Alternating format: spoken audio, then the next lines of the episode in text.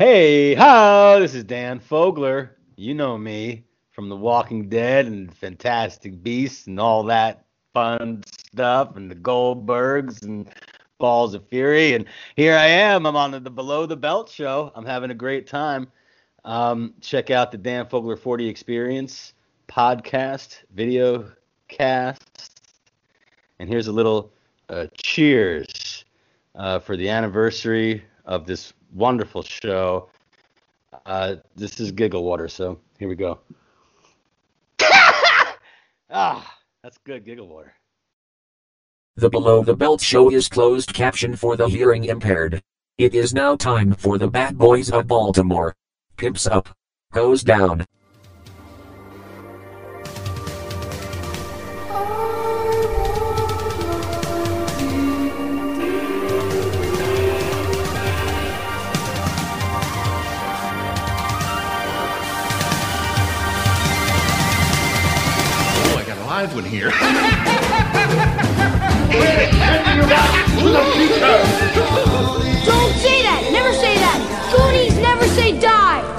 Wax on, wax off.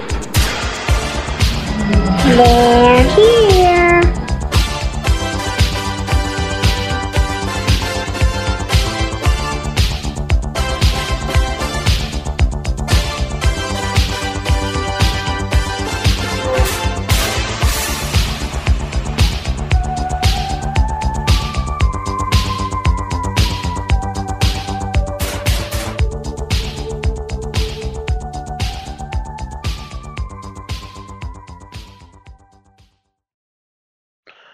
Yeah, that's right, guys. It's time for another episode of BTB Below the Belt in the Mother effing House. I'm your host, Al Soto, aka Celebrity Soto, your host with the most guys. We have an incredible show from top to bottom. bottom. That's right, top to bottom. We just celebrated our anniversary all month of September, and we're still bringing you amazing shows, guys. I mean, every week we just pull out all the stops. So let's go ahead and introduce the panel, starting with that's right, guys, the one and only, the king of the 80s, the demotivational speaker, the one and only Chachi McFly. It's a cool time of year. We got our anniversary shows, we got the Halloween shows, the Thanksgiving show, That's right. Christmas shows. You're gonna have a We're gonna birthday. sh- you're gonna, you're gonna have Birthday a show? you have a birthday show too, right? It's somewhere in there, yeah. Okay, cool, cool. um, yeah, it's always a celebration here in BTB. We had to bring back on Below the Belt show a uh, longtime friend of mine. She's a member of the Blontourage. if you can see past my roots. Yeah. the one only Ashley. Do we tell? Do we reveal your last name on the show, or did we keep? Did, we, did you just go simply by Ashley?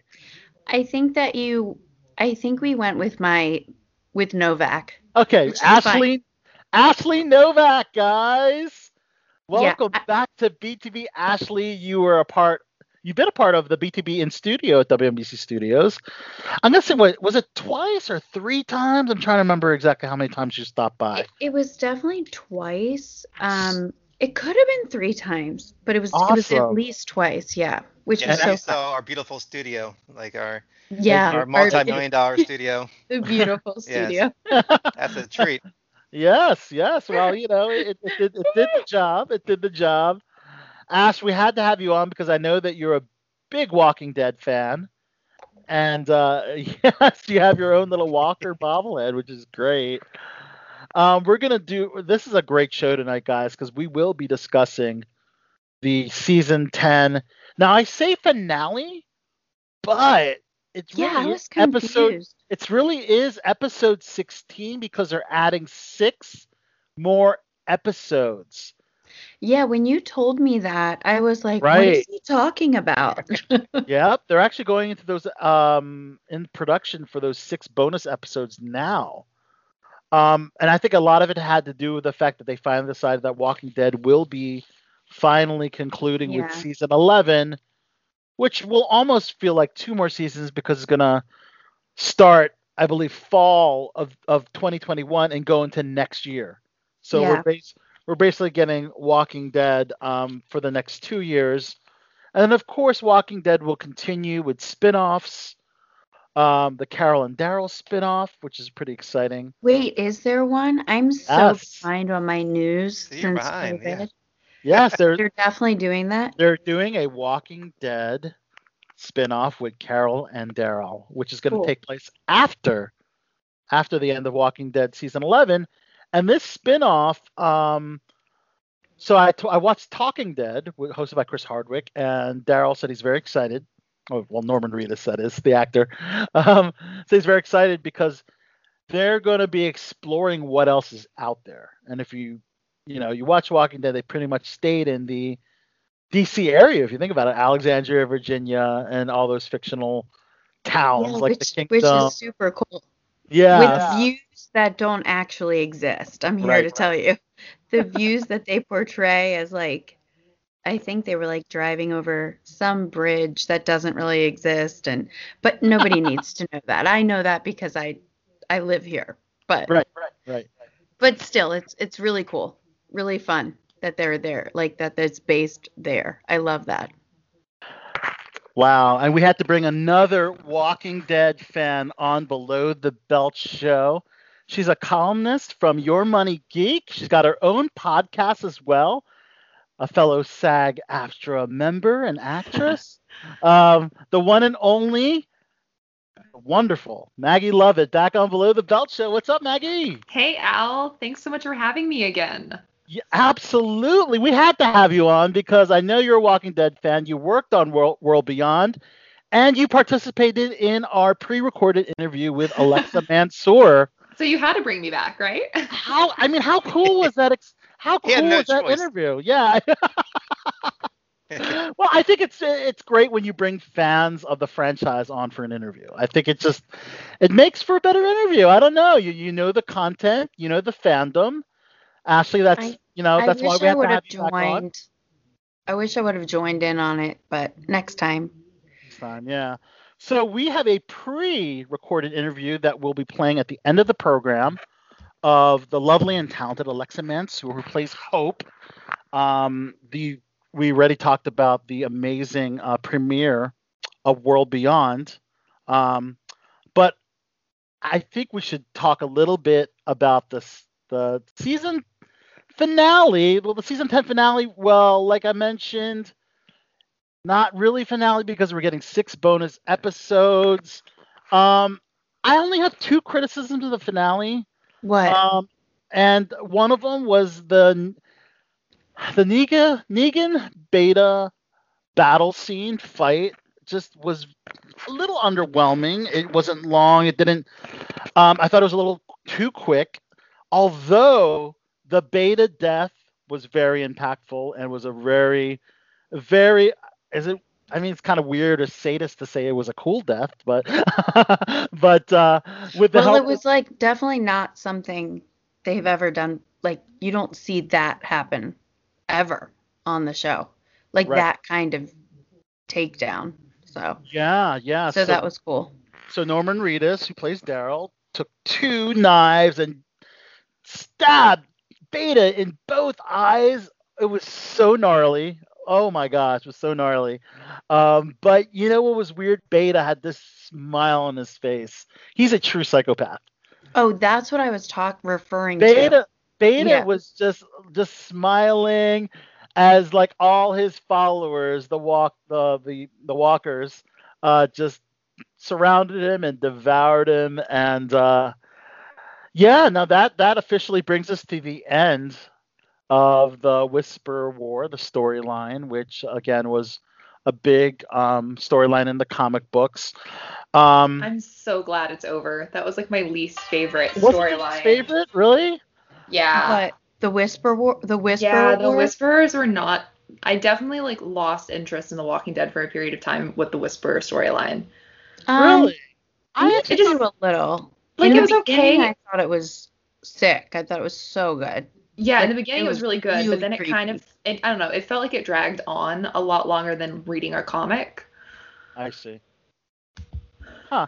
Well, you know, Yeah, uh, it would I, have been it would have been cool like if they um you know if Daryl put the knives in his eyes and then Negan like used the bat to like really like knock it in. that's a very good point, Chachi. So in the comic book, That could have been cool. Yeah. Lucille Um, uh, Negan had Lucille in the comic book during their epic battle. Okay. For whatever reason, they they didn't they didn't do that. They decided to go with the Daryl save, which again they always want to mix up things from the comic, and I get it. They want to do something completely different to kind of you know keep the viewers on their toes, which I totally understand. But What percentage of viewers really watch it? You know, I think a lot of the people who are into the comics don't even watch anymore, and the, the most of the viewers have never read the comics. I've No. never read the comics. See, I, I'm I'm I kind of picked up the the comic and the, the graphic novel. I'm reading in the graphic novel form. Uh, at the now this is gonna sound crazy. Uh, the the the crazy cliffhanger that nobody liked when Negan um you know killed somebody was bad and we had to wait an entire Yeah. um, six months or whatever to find out who was on the receiving end of the bat. And I was like, you know what? I want to read the graphic novel. I picked up the graphic novel and I picked all of them going forward. I didn't go back and get the older ones. I just going forward. I picked up each graphic novel um, because I was in suspense. I wanted to know, and everybody wanted to know because people were upset. They they they wanted the the the persons who Negan killed to be revealed in that finale, but they Well, people are Uh, babies. Yeah. Wait. yeah. Hold like how many how many shows have they had cliffhangers, and that's why they call it a cliffhanger, um, because they want you to come back, you know, for the next one. Yeah, that's like a given. Yeah. Right. I mean, that's ridiculous. Well, 'cause people nowadays they don't have that. eh, They can't wait. They need that, you know, instant um, satisfaction. What do you call it? Instant gratification. gratification, right? Yeah. Yeah, and I guess they're not getting that gratification, but um, how, how does the comics compare? I mean, I, know it's different characters and stuff, like most of the Mm-hmm. same, but some other characters and some aren't there. But how, how do the, the action and the storylines compare to the TV show? They're- they're, well, the, the major storyline arcs are all there. Right. So I mean, we got the saviors, we got the whispers, we got Terminus, we got the governor. But is it better um, writing, do you think, than the TV show? Well, so Robert Kirkman is not only the writer of the comic book, he's also one of the executive producers, and he does write some of the the scripts. But the thing is, uh, they have they have so many other writers that just adapt his comic book, you know. Right. So a lot of the story beats are there. I think the the, the main differences are on the deaths. Um, okay. yeah. So as we, you know, we had um, the amazing Dan Fogler on, which is a great guest for Below the Belt. He thought he was actually going to be on that pike because it was based on the comic book, and All right. same with Ezekiel, and same with Rosita. They were all all, all supposed to die on the pikes, and if you notice, it was really odd or interesting uh, that um, remember we saw um, Alpha within um, was it Hilltop or Alexandria when they're having the fair, Hill- and um, was it Yeah. Hilltop? She grabs Hilltop, Ezekiel yeah. by the arm, right? And I knew this from the comic book. It was like, oh no, oh no, you know. And it, it, was a way, I think, to give the comic book readers a big WTF, oh my God, Right. she's going to kill Ezekiel moment. And the people that died, the majority, I think the majority of them were different characters. So let's talk about this. There was another gripe I had with with the finale was that there's no major death on the protagonist side. Um, I- you know that's the one thing about Walking Dead. They, even though Beta, yes, he he's he's a antagonist, but we need to see one of the heroes go down, and I think you know I thought really that Gabriel was, going to go because that's what happens in a comic book Yeah, me And they- too. they did not kill Gabriel off. And I was like, okay, well, they have to give it to somebody else. But all we got was Beatrice. Uh, Beatrice is one of the women from Yeah. the Oceanside group, and it's a character that we really don't care about. And we so- don't know much about her at all. right, exactly. Other than she's Like, kind of like all. moody. She was kind of like, um, she was kind of like a naysayer. She didn't like, you know, agree with like the unifications of all the group. I think you know they're kind of so you know nobody was really upset about her death. You know, um, Yeah. but, But- the thing about But I mean, Gabe- they already killed off so many good characters in the Right, past. Um, right. The people they have left, they don't have that many characters left that they actually built up over the years. I mean, it's a lot of these black characters. It's all these like no-name people. They could have killed like probably like 85% of the people on the show and I'd Yeah, be fine with it because you don't care. That's why I miss the old days of them like on the farm, Hershel's farm, where Oh, everybody on there you cared about and every character was built up and if anybody died you're like oh no like now now it's like there's so many people now and I, I guess it's just the nature of the story but that's why i think so many people have tuned out now because when somebody dies you don't care about it you know and they're not going to kill daryl and carol and you know Well, that's confirmed because they have a spin-off, right right as, as we mentioned earlier. But you got to be stoked about the return of Maggie. oh yeah Um, yes. Well, Maggie Lovett, you're amazing, but I'm talking about Maggie Greene. or Oh, I know. I love her. Yes. I love her so much. I will never forget my first New York Comic Con experience at the um, Madison Square Garden. So it wasn't my first New York Comic Con experience, but my first Madison Square Garden experience Mhm. Right. was last year when they announced that Maggie was coming back, and Oh, she sat in the audience in a Negan costume. Yes. Hiding her and it was so funny because my mom and I had both seen the person sitting over there like acting weird before the the convention started or that panel started and being like what is with that person? And then when they revealed it was her I will like never forget that because I loved Maggie and I was so Oh. sad when she like left. So super excited to see yes. a character that has the same name as me come back right and how Yep. cool is, how cool is the new york comic-con the walking dead oh my panels? god me and al That were there last year thing. and we saw what you're um, describing and Yeah, like, we were at that same I was panel, I was in the front row that was like the wildest part of it we got We- there we- so early We actually tried to meet up, I believe. yes yes we did But uh, it's a little chaotic during that that Crazy. thing. My But back It's kind of sad seeing like you know the time hop stuff now, where we were Oh, there a year ago, like like today and yesterday, and like it's hard seeing that now, knowing like wow, we were in like the swamp of like like People. tens of thousands of people, Yeah. where you never could do that, you know, this year. Right. Isn't that sad? It's so sad how much stuff has changed in one year. Yeah. my last sad. four years was like New York Comic Con memories, Yeah. and I'm like, I you could not pay me to be amidst that many people again. Oh, I no know. herds of walkers for me. Yeah, well, as you know, guys, it's all virtual for the New York Comic Con this weekend. A lot of great virtual panels, including The Walking Dead, Fear the Walking Dead, and World Beyond. But I did want to mention one more cool character was that ninja Yes. uh, that was Who with is Maggie. that? So Who any any guesses? So I think this is going to be a new character. I don't think this is going to be anyone, Me too. you know, and I think he's going to be that Boba Fett type and maybe not reveal himself um, for a while. Um, not, I don't know. I could be very wrong. He could be very, he, he could be a very important character from the past because, you know, you, you kind of have to account for everybody on The Walking Dead, and if they're, if they're not seen for a while and you didn't see them die on screen, you have to assume they're still out there somewhere. So it could be somebody. It really could be somebody. I don't know. If it was somebody, I don't know. Could could it be Morgan? You know, but I know Morgan's busy with Fear, The Walking Dead. Yeah. Who was Shane? got a- Shane. No, no, we saw Shane die. We did see Shane that would be great if, if um, he didn't die though. Yeah. I would stop watching if that happened. I'd be like, what is this sci-fi shit? well, Yo, sci-fi. I mean, what's there's up? zombies, but you know what I mean. Yeah. We have our special guest. So that brings us to the conclusion of uh, Walking Dead talk. What a great. Um, did I, I not? Did I not? Did I miss the conversation? are you a Walking Dead fan? Uh, I did a commercial for them, but I'm not really a fan. No. Oh, that's quite all right. But we're gonna welcome to below the No offense, show, no guys. Man, what a dude! I watched both your movies uh, today and yesterday, guys. Actor extraordinaire, musician extraordinaire, Aaron Dalla Villa. Hey. Happy, man, very happy to be here. What, what color are we feeling for this? What's your favorite color? Um, well, a lot of us are from Maryland, so maybe purple for the Baltimore Ravens would be good. I'll give you that. Yeah. Yeah, there we go. Yeah. Maryland, Virginia, man.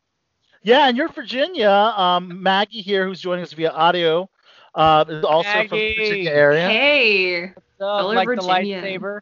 She's, thank she's you, thank you. yeah, she's a little video shy. Actually, we have technical difficulties with with all of us here today. There Sure. Yeah, I think Crazy. all of us. systems Kind of. uh, update with Skype because my uh my video's a little laggy, lag time crazy going on. But nonetheless, Aaron, wow, I really enjoy your films, man. I mean, I checked out Immortal last night. Mhm. I checked out The Pledge today, and uh, Is horror your genre? Is horror films your genre or go to? Yeah, as of right now, yeah, I've got a couple other things to break out of the the horror genre, but as of right now, yeah, for sure. Absolutely. Wow. I mean, first of all, let's talk about Immortal first of all because very a very unique film. Um, um, you got four big stories, uh, four- Right. which I guess they're not really connected other than the similarity of one of the characters having the power of immortality, Mhm. which is uh, pretty wild. And uh, you're in the fourth story called Chelsea, Mhm. um, and uh, you're one of the classmates of the the protagonist. Um, Who's played by Chelsea? Who is Chelsea? Played by Lindsay uh, Muslet. Mouchette. Michelle, thank you. Um, and uh, you got to work with the great Dylan Baker, man. This guy is just iconic. I don't know if you saw his role in Amazon's Hunters, but uh, Yeah, he's killing it. yeah, Killing saw- I was man. completely, He's a villain. He's a bad guy. Yeah. I was completely reminded of that when I saw that scene. How did you like working with Dylan? It's, it's an absolute pleasure, man. Just seeing able to uh, seeing how he worked, um, and he was really down to earth. You know, him and I Yeah. goofed around as well. So, I was actually running late for that set. Unfortunately, I had missed a missed a train. So when I got there, I was like, everybody was in the class, and it was kind of funny. It kind of laid into my Right. character as well. He's kind of the class clown of the of the class. So I walk in and I immediately shake his hand. He's like, Dylan, nice to meet you. I'm like, nice to meet you too, man. And I was like, oh, this is really cool. I get to work with Dylan Baker. yeah. So so so cool. How was the uh, audition process for that film? I mean, there's so many actors involved with this film. Yeah, luckily, uh, this one I auditioned for. Okay, I auditioned for another uh, film through Rob Margolis, which was the film Yes. Uh, he said uh, we wanted they wanted to go with Nolan Gould for that role, but he said I got something right down the line for you. I said okay, cool, and it was a direct offer. So he's I auditioned for a previous project, and boom, this other project. Dude, how cool way. is that? So you make a lasting impression Dude, from their that's what other it's all about. That's what it's all about. just- when you Yeah, they just freaking give you a call and you're you're booked. No need to Dude, audition again. Dude, That's awesome. that's that's that's how casting works. That's why a lot of actors they're like, "Oh, I really want this part and stuff." Nah, man, it's not about the getting the part. Uh, it's not about getting the the job. Get the part, do your job, walk away from the table, and they will remember you. So yeah, basically, uh, no stress with uh, auditioning and stuff because if you're not right for something, then down the line you're going to be right for something else. That is that that's very true, and you should always um, treat your fellow uh, filmmaker and actor with respect because you never know when there's another project coming up, and you know just make that lasting impression. I think that that's great that they remembered you for that. So, so um, did you? So you shot? So you didn't get to see like Samm Levine or Tony Todd on set because they're two great actors as well. no, no, man, I didn't get to, to meet Samm Or the Levine or rap- Tony Todd. or the the pa- uh, the rap party maybe, which I'm sure was would have been a lot of fun. I went to Screamfest. I went to Screamfest because Trick premiered at Screamfest the same as Immortal. So I had two Oh, films go to Screamfest, but I only stayed there for so long because I had to get back to New York to, to to work on another project. So unfortunately, I missed Tony Todd. It would have been really cool to meet Tony Todd. I'm sure I I, will know. meet Tony Todd down the line. You know, very I know you're- world. I know you're biased uh, with the four part stories of that that you're in, but Mhm. uh, which of the other three do you think was just uh, a pa- that resonated with you of the other three stories? Tony's because it's Tony's, just yeah. it's so heartbreaking. It is. Yeah. Yes. Oh my God, it was the most. I mean, all all of them are heartbreaking to a degree. My God, you know. Yeah, the immortality. Thinking about it would be a true gift and a curse. Yes. And I think that's like the message that the film uh, puts out there. Yes. Yeah. Absolutely. Would anyone on the panel want to have immortality? Does that sound something like someone? I don't think so. Yeah, no. Is Like, it Kashi or Kashi? Chachi. Chachi, McFly, Mart, Mr. Yeah. Marty McFly's in the house. Love that. Yes. Uh, Ashley Novak. Um, Yep. And what was the other one? we got Maggie Lovett and Al. Maggie. Maggie Lovett. Awesome. Uh, so what do you guys think? Yeah, would you? if Would you're you? immortal, like you'll see everybody you love die, Yeah, and that that's sucks. What could be worse than that? Nah, it sucks. That's why Yeah. Rich Rick Ross says, "I'd rather be rich forever, not live forever." You know, that's why he says that. Yes. So I'm kind of the same smart. mindset, man. Because what's the point of of being immortal if you're broke? You know, Right? Yeah. Yeah. so that Too sucks. true. So, so, so yeah. now get to see your family members die, but you know you're you're broke, so that kind of sucks. Right? Yeah. Yeah. Yeah. Well, I know the Eternals, uh, which is the Mar- upcoming Marvel movie. They, they're people that have lived thousands and thousands and thousands of years. So, Mm. um, um, yeah, but they don't like age. Highlander. Yeah, I kind of like Highlander, but they don't I mean, age. that'd be you know? cool not to age. You know, a little Peter Pan there. I'd be down with that. right? Yeah. Wouldn't that be awesome? That'd great. now the pledge that just looked like a lot of fun to shoot, man. Dude, Um, they let me go hog wild. They let me go hog wild. Yeah, I mean- character the entire time. Yeah. and you're the lead lead role in this in this film, man. Of course, uh, you got to feel for the lovable losers because they get completely turned down at Beta Chi. Then they go to your fraternity, and um, it's hazing um, from a bunch of psychopaths. But uh, I mean, you know, you know, we're just, uh, you know, a little skull and bones action going on. You know, whatever. do you have a fraternity background? Can you uh, to channel your inner frat frat boy, I guess? No, none, none. I actually, I actually didn't go to college, uh, so I never got the fraternity experience. But I have a lot of friends who have been in fraternities, so I kind of channeled their energy for that, and then uh, the psychopath vibe, which was so hard to get. The psychopath vibe was just so hard to get. You know. Oh, the man, you- psychopath vibe. Yeah. you completely nailed it, Aaron, for sure, for sure. I mean, just yeah, I mean, the lovable losers. I mean, they're they're just they're great. And then you know, I I was cheering them on when they got the special shot. If you don't know the special shot, that was the uh, the most amazing special shot. it, Absolutely.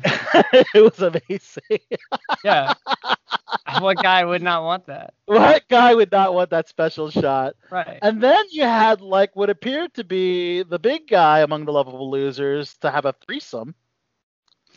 And then it just goes horribly wrong after that. I mean, you got to give them something to believe in before you torture 'em, you know? It's like uh, you got to you got to when you bait and switch someone, you got to be like, "Hey, I've got this thing over here." And then nope, you know, so yeah. yes. The the worst, the worst thing is having sex in like a horror movie, because you're gonna uh, die or something You're bad's gonna happen. die, right? You know, you, you know if you're getting laid in a horror movie, you're going to die. Yeah. A horrible, ugly death. Yep. Oh If no. you, if you have to go, it's a good way to go. but Luckily, all my sex scenes in films and stuff have not been in horror movies, so I've Good, survived. good. Oh, okay, you've had a few. Okay. Yeah, yeah. Now, now is it hard? Like, I, most people probably think it's like glamorous to have a sex scene Yeah. on film, but is it is it awkward? No, not at all. Oh, you like it? It's great. You know, All as right. long as as long as everyone's comfortable, it's it's the job. You know. Okay. Right. Yeah, because I know they have something called intimacy coordinators on set. And, Yeah, yeah. I had Yeah, my I haven't had projects. that experience now. Now that because of Me Too's come out, Exactly. uh, I haven't yeah. had a sex scene after that, but Okay. I had sex scenes beforehand. They were very tasteful. Uh, and luckily, me and my co-star, we we worked well together, so it's not like we Right. hated each other. So Right. it was pretty, it was pretty easy. awesome. Is it um easy to fall in love with all the uh, women that you work with? Hundred percent, Yeah. absolutely. All these beautiful actresses. It's like right. you know. But I, I've learned don't don't Yeah. shit where you eat, man. oh, okay. I actually don't try to date anyone in the industry. Interesting. Really? Yeah, and it sucks because I'm attracted to all the ones in the industry. You know, Absolutely. Yeah. the creativity thing. It's it's all that stuff. The yeah. things in common, understanding of each other's schedules. It's a burden and a curse. It's a It's burden a and a curse. curse bag. it's it's great when you connect and then all of a sudden you know there's there's bound to be one that you know moves forward ahead and jealousy can arise and stuff and uh yeah and there was this one show i did there was this off broadway show where me and this girl like connected it was like right. On another level of connection but then it turned into like us hating each other so but oh yeah. no no no no we the never we never got together no we never got together and i'm glad we never got together because i just i'm glad Oh, because well, I've, that's I've, good. I've I've shot where I ate before, and it just never turns out the way you want it to be. It it never turns out the way you want it to. It's got to be hard not to because you know you're on the set for so so long, days, hours, and you know it's hard to have somebody out of the industry because this is what you're doing like you know most of your days. So it's hard to have free time and find somebody who's fine with you constantly being away and constantly working. Hundred percent, especially when I found that a lot of girls are looking for financial security, and you're still grinding and hustling and stuff. and- Right. Yeah, that could get Yeah. and awkward. Like, Yeah. like, well, and they're like, oh, you're an actor. Oh, so you're unemployed. And it's like, oh, I've got a couple Oh. projects, I got things coming up and stuff. And it's like, oh, okay. You kind of have to tell people again and again. But it's cool once you start to have a profile and uh, press and all that stuff that people start to be like, oh, for real. Like it would always kill me when I was working, like as my side, one of my side hustles was catering, and it was always kill me. Like people would walk up, oh, so what do you do? And like, I'm an actor. They're like, hmm. so, so what do you do? And I'm like, I'm an actor. Like I hated that. I I, I would have almost almost always say something else like, oh yeah, I'm getting my finance degree, you know. So- God, I would have thought that is so cool when someone says, I'm an actor. I think that is so cool. I like you, Ashley. Aww. That should that should be the response. Like someone's like, oh, that's so cool. But you know, everyone has their own uh wants and and then their own preferences and stuff. But yeah. Right.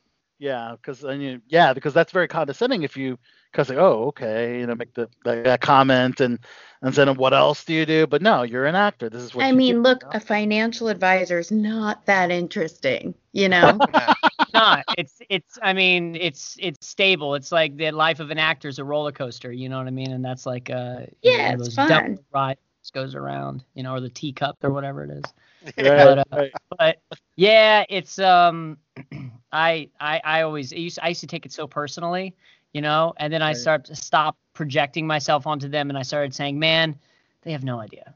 They have no idea." no idea. you have to be able to forgive people's you know ignorance of um it really takes 110% for you to be pursuing this career and that's why i'm not even in a relationship right now because i'm so focused on my own career because in order to be in a relationship you have to dedicate your time to that person as well you have to give them attention so i want to make sure that Right. i'm set where i need to be set before in, involving myself in a relationship so that i can give the most of myself to that person so Awesome. That was well said and some good advice for Yeah. For, for us actors here on the panel. i've had Um, enough tumultuous relationships to, Haven't we all? yeah.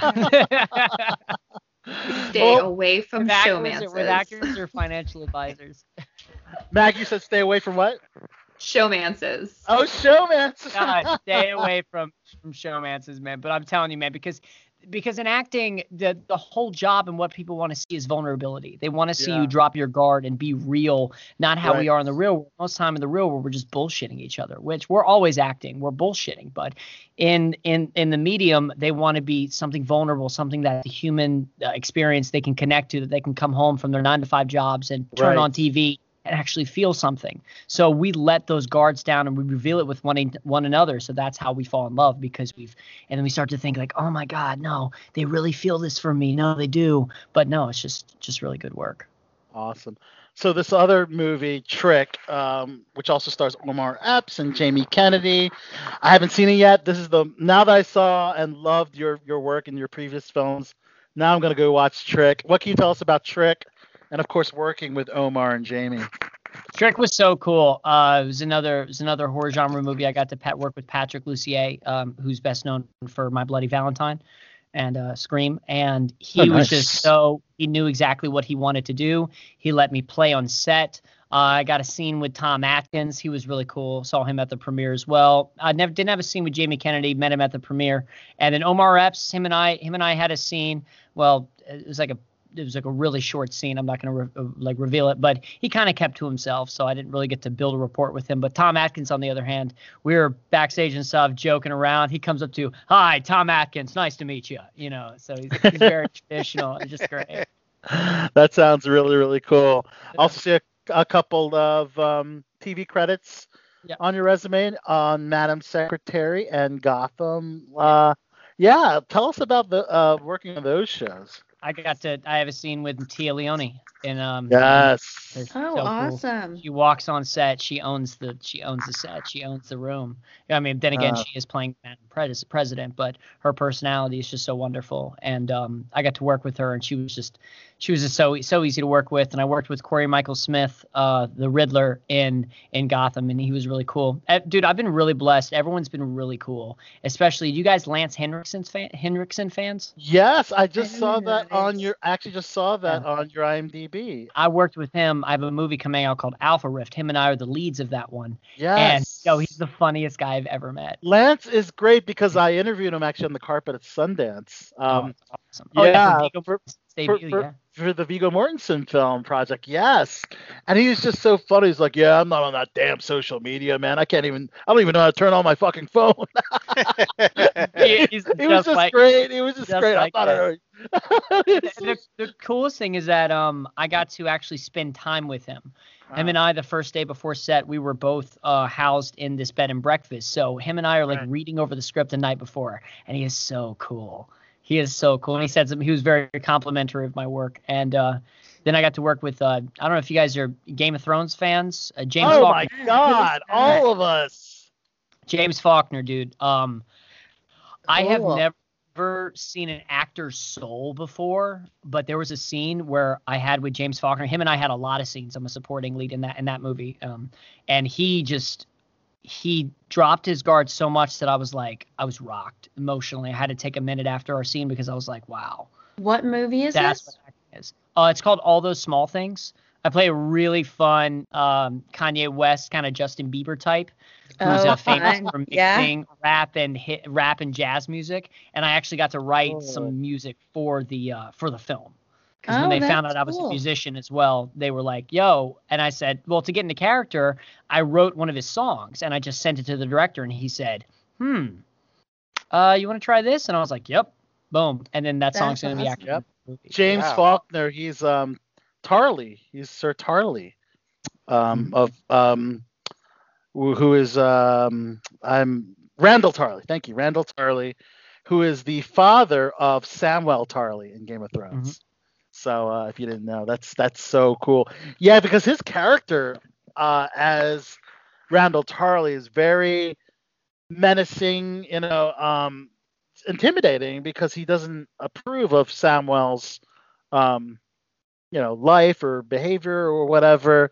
And you're telling me uh, that he's actually a really awesome guy, and that that's awesome guy in person. So- you know, I've I found that people who play those assholes, like he was a he, on Game of Thrones, he's a son of a bitch. Like Yeah, isn't he horrible? He's a terrible person, terrible. but not person. not in Right. person. He's very serious about the craft. We got on set, and you know, I come from a big, heavy improv background, and the director wanted me to improvise a lot. So he walks into my house, and I'm supposed to be showing him the house. The dialogue, he said, "I want you to start the dialogue of the scene when you get to the kitchen. I want you to improv." stuff and i said cool because james doesn't really get to improvise a lot because a lot of his stuff he's classically trained Classically you know trained, english right. actor and it's all about staying on the text so we got to really play with that but i'll tell you you know when you when you jump his line he'll let you know so so i was i was on my shit i was on my shit so Wow. yeah yeah What? So your other films like Immortal and uh, Pledge and Trick, uh, do they allow for any um, improv, or they pretty much stick to the script? dude so much of pledge was improv Wow. Oh yeah. so much of Pledge was improv. I love working with uh, Daniel Robbins, director Daniel Robbins, and Zachary Weiner, who um, wrote it, and Mark Rappaport produced it. And they let me go hog wild. Literally, there were scenes where we're like, uh, we don't really know what to do here, so um, just just try some stuff. And I was like, all right, cool. I started saying all the worst things that didn't make it into the film. You know, I went I went full on. I went full on method on that. You know. so. That's gonna be fun. Oh, it was, it was probably it was one of the most fun experience, and it was just gritty indie filmmaking that we made. They made it for nothing, and they got you know distribution, and it's it's been one of the biggest projects I've had so far. So hey, man, never never um never doubt something small. Never doubt a small project. Well, those can What turn out to be the as. best. Yeah. Um, and you know that. Hundred percent. And the production quality is equal to any other horror film that you see on the big screen. It looks so- it looked way bigger than its budget. you know, right. way bigger than its budget. Yeah. Yeah. And you shot the pledge in New Rochelle, New York, so you're right in New York for that. So that that's always good. You don't have to go too far for that. Yeah. Yeah. So so that that uh, how was that audition process? Was that also an offer? or Was, Oh. that, was that a little more involved? All right, so this is without an agent, without a manager. Uh, I jumped on casting networks. I saw this breakdown. Uh, Maxwell Peterson the third, Golden subscriber. Boy, right, right, Right, Golden right. Boy, charismatic. Shout out to uh, Casting Networks. Anyone else on Casting Networks? Give, it, I give them your money. Yep. Uh, you know, they're just not, not plugging anything, but Casting Networks, Casting Networks. Uh, uh, and if you're in LA, LA Casting. Uh, so you know, uh, I see this thing, charismatic golden boy plays Yeah. lacrosse. I was like, dude, I'm this guy. So I sent off uh, my headshot and my reel. I get an audition. I go to this apartment in like 20th Street. I go up the stairs, knock on this apartment door. It's these two guys in the apartment. They're like, wow. hey, what's up? I'm like, what's going on, dude? How you doing? you know? wow. So- In- so- in an apartment. in an apartment. Listen, this is the first. I've had way sketchier situations, man, where I walk in, I'm like, wait a minute, this is. yeah, I know.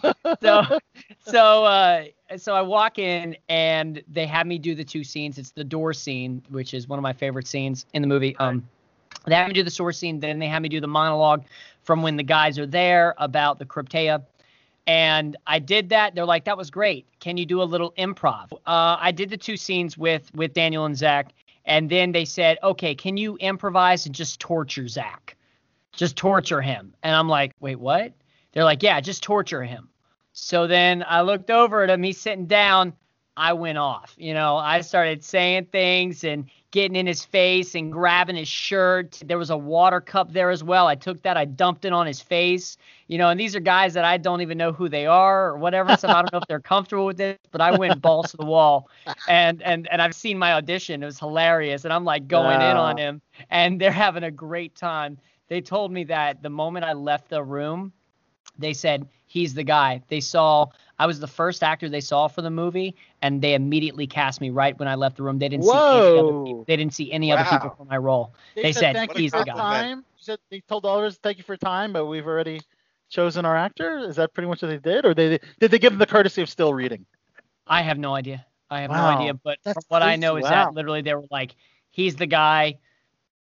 We're not seeing any other people for it. That's the guy. That is Wow. amazing, dude. Yeah.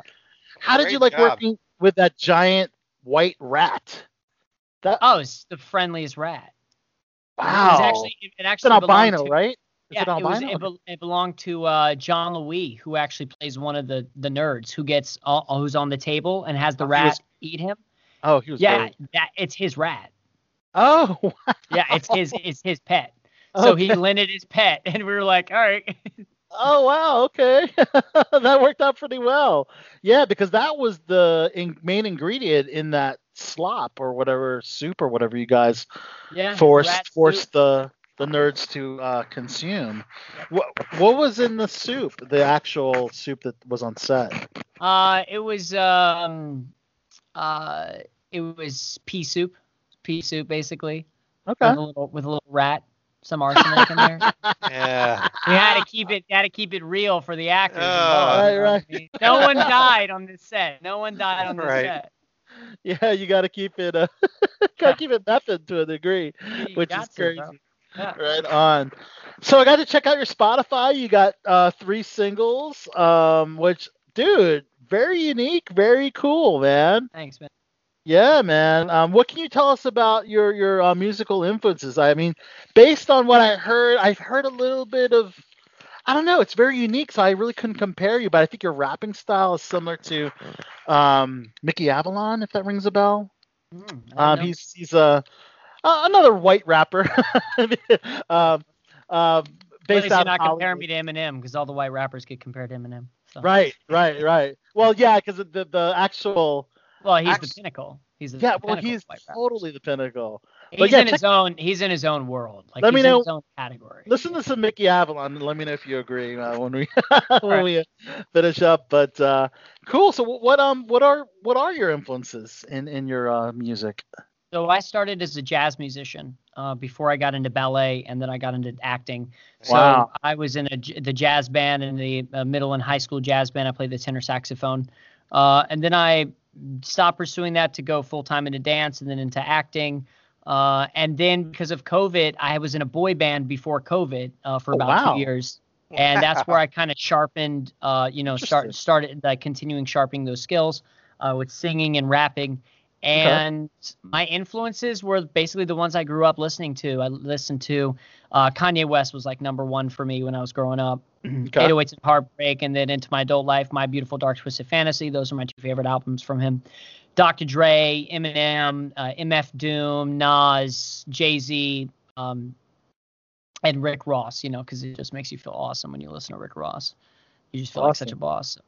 So you Yeah. mentioned the the boy band. Is there a reason why you went the rap route as opposed to the singer songwriter route? I, I wasn't as good of a singer. We had um, some Ah. other people in the group who were like the main singer, so I was like, the s- ah, I was the secret weapon, like edgy, um, kind of out of the box, quirky guy. who yeah, yeah, yeah, that was kind of my thing.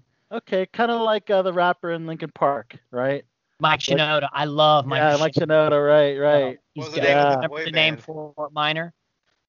Um, uh, it was We Are Nation. It was We Are Nation before it broke up. So, uh, yeah. And Yeah. you go, and you go, Uh, yeah, we're, we're all here, we're all here. I know it's been crazy connection issues all night. Um, and you actually go by your last name. Della Villa. Della- yeah, Della- Villa. Sorry. Della Villa, because that Yes. that was what I went by in the boy band. I just went by. You had three members, and it was just Della Villa. You know, I wanted to be. He was like, "You're the secret weapon of the group." You know, you, you come out of nowhere with this energy and just light the crowd up. So just Della Villa, and I said, "Cool." And then after the boy band broke up and COVID hit, I had all, I was sitting on all these lyrics, and I said, "You know what? I think I want to put these out." So I said, "Screw it, let's put it out," and um, it's it's going well. I was actually working on another song for one of my upcoming projects um, right before we started this interview. That is dope, man. Wow. Staying busy, man. Yeah, so you can check out Dalla Villa all over Spotify. You're on all the other platforms as well. Yeah, on the, all the other platforms as well. We have a TikTok campaign running right now. Uh, we've had about 40 videos post our sound from "Bring It Dallavilla," my most most recent single, and uh, it has over 6.8 million views of those 50 of those. I want to say between 40 and 50 videos that have been created. So we're trying to get to 10 million views. So uh, if you're listening, go to Spotify, make a TikTok using "Bring It Dallavilla." Nice. Yeah, you got three. s- That's the best like, rap Conspiracy. name. Yeah, What? it's dope. It's a Well, dope rap name, right? with- yeah, you always can rhyme it with dollar billa. You know, Dollar like dollar, Villa. dollar, dollar bills. Yeah. Dollar, dollar, dude, no, no. I was doing a show. I was doing a show uh, last year, uh, and people started calling me Dollar Bills. yeah. I would walk into the room, people go like Dollar Bills, you know. I walk in, so so Dollar Villa came to kill you, you know. Nice. Awesome. Yeah, the the track uh, Demon Killer. That was uh, I like that track. Yeah, that one's like uh, uh that one is you know it, t- it touches on my sobriety in the in the third verse, but I just wanted something fun, uh, sort of like video gamey. Uh, but I'm really sort of like finding my sound more, you know, and bring it's like a super laid back kind of vibe. Um, working with people in the industry now um, who want to do things with my work and my future work and are really kind of guiding me in the right direction, which is really cool. But and that's as a result of just putting it out there. You know, you That- just put it out there and then it, it might happen. So I'm excited to have um, be able to drop two songs from all those small things when it comes out. I'll have two extra songs from that character that I wrote. Then I'm working on a track for the documentary. Um, so that's gonna be cool. That was gonna be Bird Boy. People are not ready for that one. That's gonna be dope. That's got Oh, a Beastie. wow. That's got a Beastie Boys kind of vibe to it. Now, talk about it like an, an an added asset to bring you onto a film. Hey, I can write a song for your movie. You know. Uh, bro like the more I found out that the more skills you have in this industry the better Right. and and it's exciting when you have these secret skills that no one knows about and then all of a sudden they're like wait you do this too Yeah. oh because rather than having i mean we had someone create the music for all the small things but i said Right. yo do you mind if i spit this verse and i spit the verse and they ended up liking it and uh, they want to use it so that's cool Too well, we look forward to checking that project out, all those small things, and of course Alpha Rift when when they come out, man. But uh, you're in New York, so how are things going on with the pandemic in New York? I know productions are starting to slowly open. I've seen the, all the casting networks posting, so I'm hoping to get up there if I book something. But how, how's it going in the, up in the um, in the big city? you know we we had our moment uh, where it was like a desolate you know uh walking dead sort of world Yeah. um But uh, now things are opening back up. Everyone's being super cautious, wearing a masks, trying to stay distant from each other. You know, really taking the situation seriously.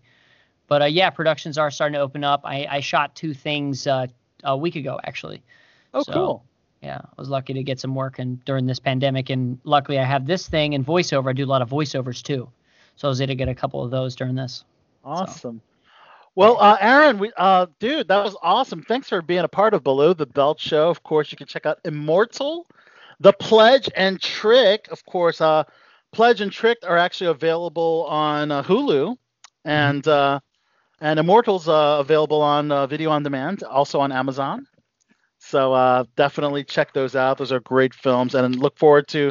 Love to have you back when Alpha Rift, uh, you know, uh, drops. Yeah, that'd be great, man. Yeah, and man. Uh, I, not to correct you, but uh, uh, you know what did what did um what did uh, Sean Parker say to Mark, Mark Zuckerberg in the social network when he said the Facebook? Oh yeah, just Facebook. Oh, where do I? Pledge. Pledge. Oh, I added the. Ah, Because if you go to the the pledge, it's actually a Jack Nicholson movie. Thank you. That, no, Oh, that that oh. is a good correction because yes, I remember looking for the pledge and it's actually pledge. Because you will get a very very different movie. You'll get a very different movie and a different experience. Just think of when you think of my movie, just think of the household cleaner. We are Okay. competing with with the biggest household cleaner.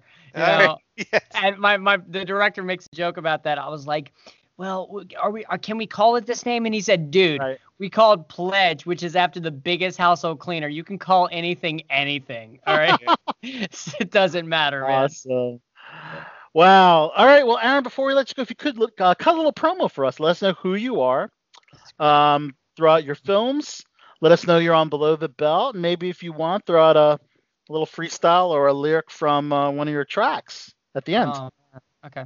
Uh, so what am I doing right now?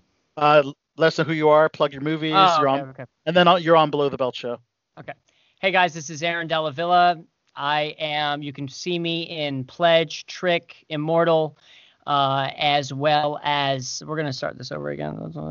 Okay. hey guys, this is Aaron Dalla Villa. You can catch me on Instagram at Aaron Dalla Villa. See my work on Hulu, Pledge and Trick. Also find Immortal as well. Check out three films coming up. All those small things. Um, Alpha Rift, and a secret documentary project. Check out my web series that just dropped on YouTube called Tucci and Jones, based on my comedic character Tucci Badaducci, and follow Dalla Villa on Spotify. And if you could let us know you're on Below the Belt show, Oh. and then throw out their freestyle. And I'm uh I'm on the Below the Belt show. Oh, and this is me on the Below the Belt show. Cool. Nice. You got a lyric you want to throw Yeah, out? I got some. This rhythm I admire the gin, my brain desires Sagittarius man. I'm all consuming like fire, so feel the burn. Follow through old school, karma's a bitch. Motherfuckers get what they deserve, grounded in place, bound homeward on a nub, mysterious ways. Missing is to consecrate the state. Cinematics and traumatic, incidentally asthmatic, consequential and parental suits of loss against of status, stay chromatic. Love should be emphatic. Raise a judge, pig mache, space wide on dinner, place of family, scrapes for days just to put food in the bellies. Pretty much from the news and tellies in, justify the mean system Machiavelli. Time to bite that hand that sells me. The American diet, in the streams of infomercials for diets, actors run the mouths like pirates, riveting riot. I despise it. I'm gonna need blood thinners to keep the clots down. Passing gas by button belts, you should have had a Alka-Seltzer, you clown. While your bills to the roof, dude, take care of yourself. Don't sell short like Betty Boop, filthy animated prostitute. Vanity is sanity in this failing humanity. Love me, love me, love me, attention whores. Spread the social boards. Widespread design in black and white. Checkered floors. Yeah. Oh, Betty Boop, filthy. Were, were you were you expecting that? No, That was, no. that was dope. Alvila. we're expecting yo cat in the hat, right? Yeah, you're probably expecting that. Yeah. Aaron, that was dope, man. Thanks so much for being here. You're a lot of fun pleasure. here Thanks, on. Below I the Belt Show, it. man. And uh, be safe out there. And uh, thanks for calling in, man. Thank you so much, man. Thanks for All having right. me. Aaron. Have a good Below the. Belt Show. Check it out, Yeah. and, uh, send me the uh, send me the stuff. Send it to Wendy. I'll repost, share, follow, all that stuff. Perfect. That's right. Thank you. Dope. Yeah. Thanks so much. Thank you. Peace. That All was right, awesome. guys. That was Aaron Dallavilla. Yeah.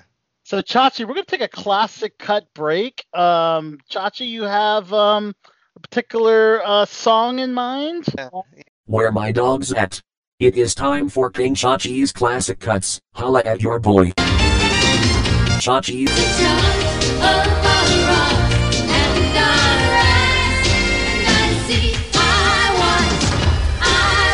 Chachi, Yeah, yeah. First, you have to like give the sad news um, for this week. Do you want me to actually read the, the sad news? I do. Okay, well, we actually lost a rock and roll icon, guys.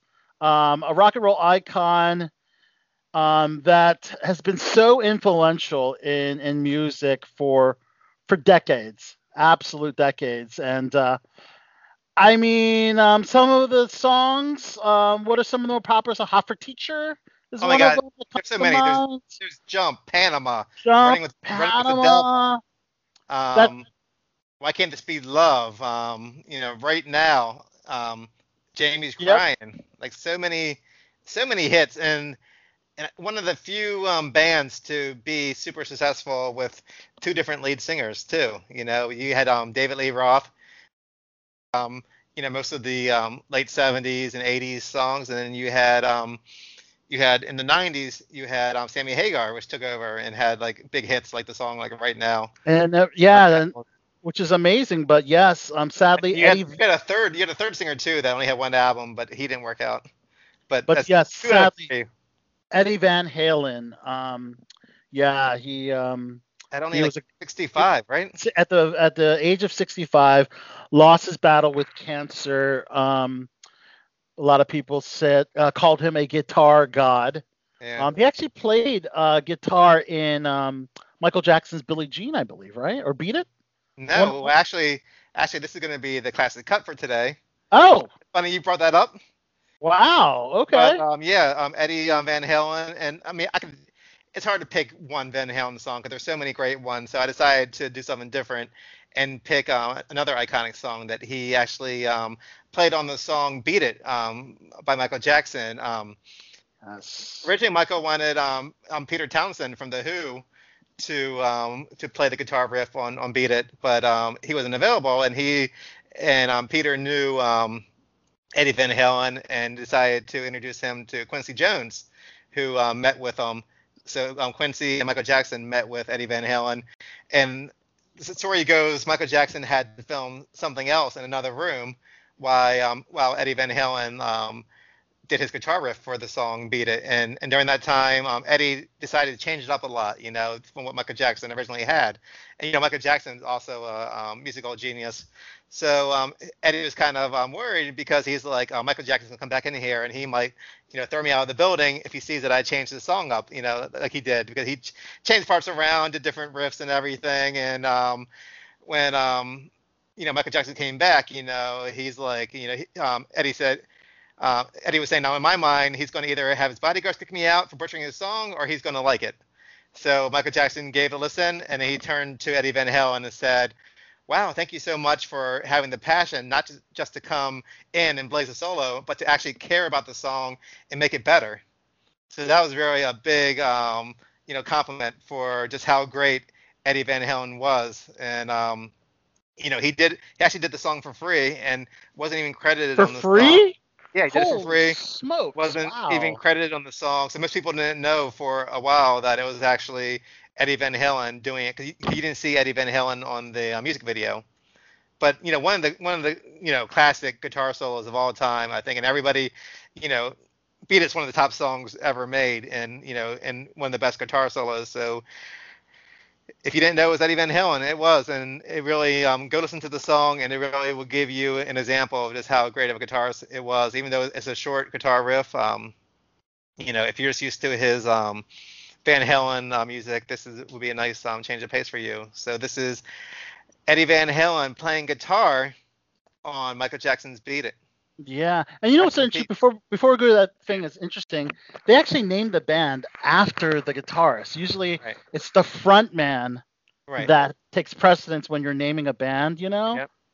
And You I heard, know? I heard the story before, and it was something And- about like it just shows how iconic he was as an artist and as a guitarist. yeah, that was So- like I heard that was David G, David Lee Roth, who was original singer of um, Van Halen. That was his suggestion because he, I mean, of course, he was he loved um, Eddie Van Halen, but he thought that that was a much cooler name than um, Lee Roth or something calling the band Lee Roth. So, like, like Van right. Halen's a kick-ass name. You got to call the band Van Halen, which worked out great for Eddie Van Halen because then he was allowed to get different um, singers over the years and keep the same name as uh, you know the band.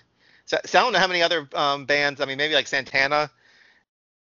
They might name it after the, the guitarist because they named his band Santana.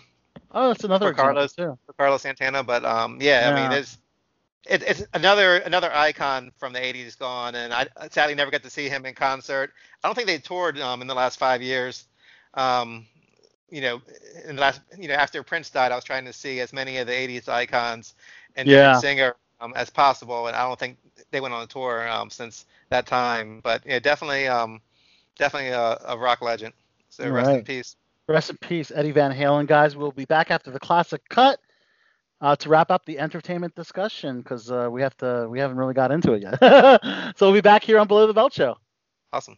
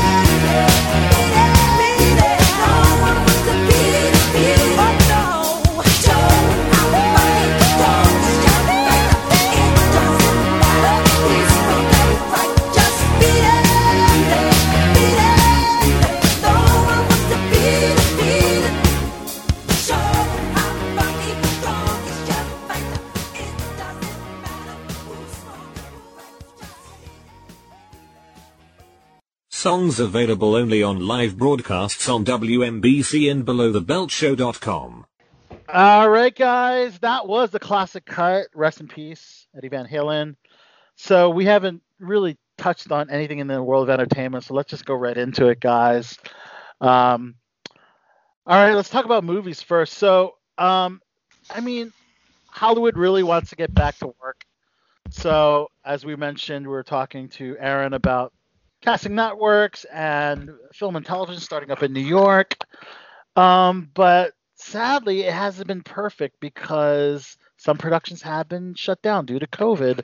The latest one is Jurassic World Dominion, um, shut down after multiple people involved with the production tested positive for coronavirus, and they're um, shooting in England where the COVID cases are kind of at the lowest point right now. Um, it's kind of sad, you know, um, to to hear this, and and also in the UK, I know they had to shut down um, the Batman production in the middle of production because Robert Pattinson uh, tested positive for COVID nineteen. So it's just been a mess, guys. I mean, just in general with this movie production. So a lot of the movies, which obviously has to do with the pandemic, uh, have been shifted um, for the release date. As you know, I don't think we're going to get a huge blockbuster until knock on wood wonder woman on christmas.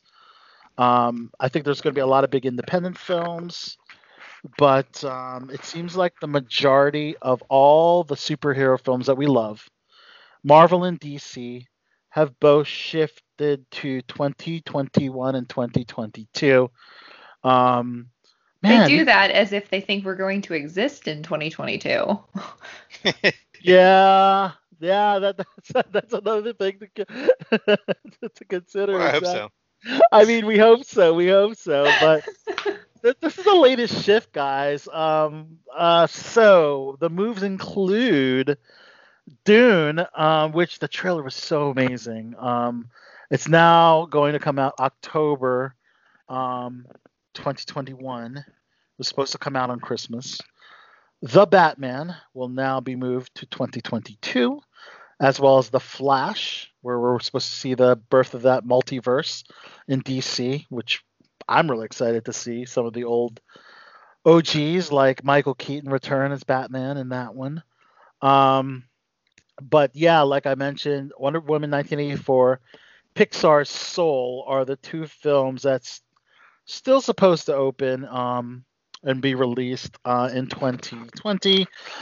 Um, yeah, and, and as we mentioned, Black Widow not coming out till May 7th, 2021, which is exactly a year from the uh, release date because it's supposed to come out of May of, of this year of 2020. Um, the fourth Matrix film also moved um, to Christmas 2021. I know, right? A Black Adam with Dwayne the Rock Johnson is not even on the calendar. They just they because of all the movies being pushed, they have to figure out a place to put that. I believe they did start production on that though. Uh, the Rock posted uh, on social media um, that he is starting to shoot that one. Um, the Rock, of course, tested positive for coronavirus. So yeah, man, you got man, it's crazy. Um, just to, to think that that that there's still uh, outbreaks on set even after strict COVID testing. You know. Come on, you've been on set. You know how people act. Even under the most strictest rules, they're not going to follow. you have a very valid point, but when you think, like for instance, I was on set of HBO show in Philadelphia, and I got tested the night before. We're instructed not to leave our hotel. We went straight to set the next day, took another COVID test, and they had shuttles take us four at a time. You know they usually pack their shuttles up so tight, Oh, but now yeah. they wanted four people. Uh, per so one per row, which is kind of nice. I'm not gonna lie.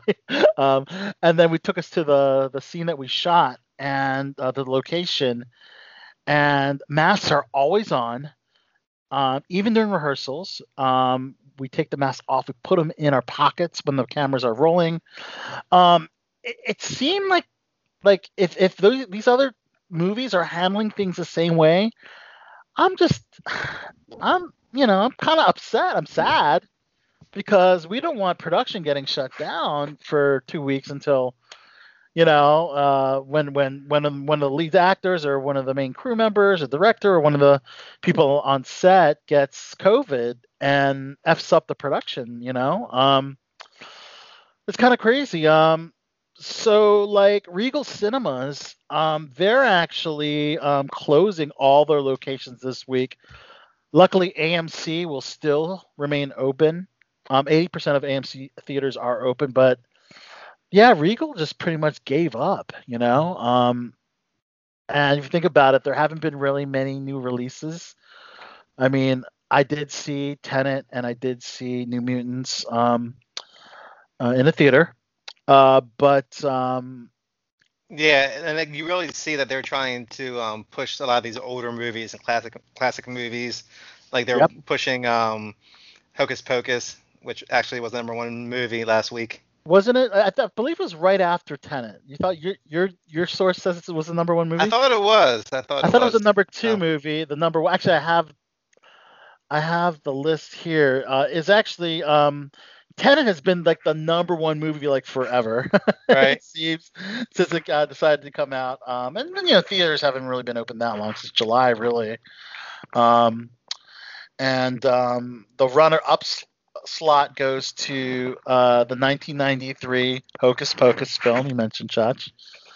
Third place, New Mutants, and fourth place, Unhinged. That was I did get the chance to see that one.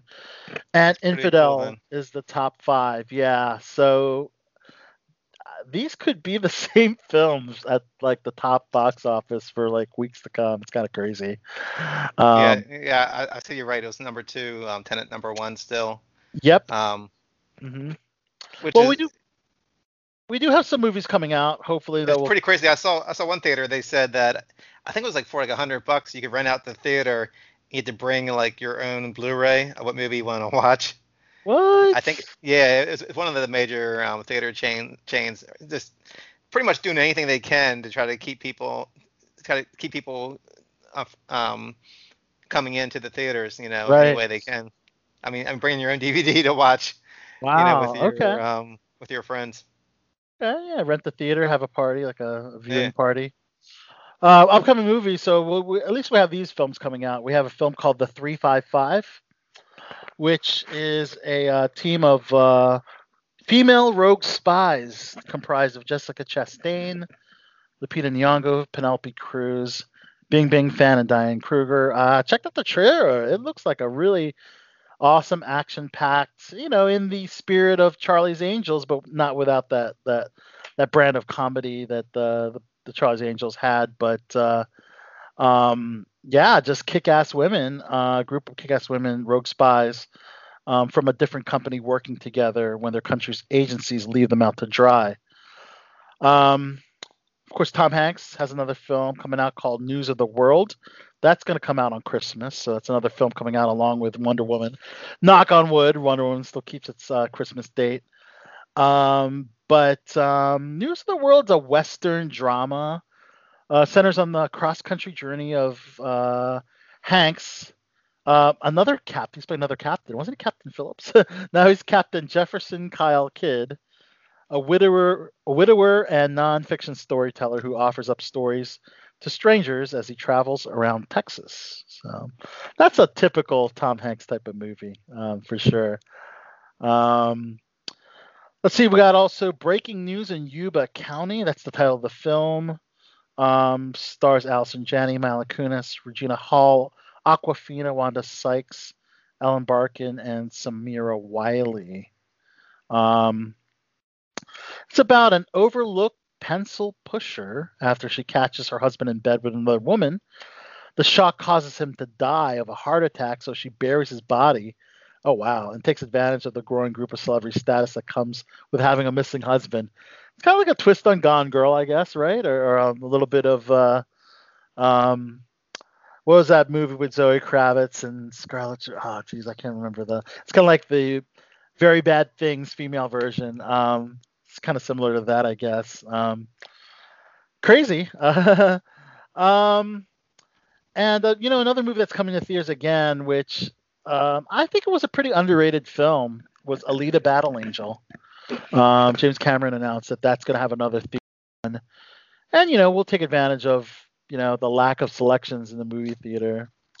Um, they do some uh, films in production. If you're a Resident Evil um, fan, they're doing a uh, prequel film uh, about um, uh, yeah about the characters from the franchise. Um, they have Kaya Scodelario, Hannah, John Kamen, and Robbie Amell uh, have been uh, booked to star in this film. Um, I never really got into the Resident Evil uh, films. Uh, have, have anyone? Has anyone really been a fan or have watched them? I've You know? seen some, but I is I mean, that's, I think I already saw the first one, but I never really got into yeah. um, the franchise. And now they're going the prequel route, uh, which, which is fine. I mean, that's cool. Um, this now, this film sounds really cool. I love AI robotics. I, I studied, um, took some courses in uh, artificial intelligence in my grad grad program, and um, Get Out actor Allison Williams, who was great in Get Out, if you've seen it.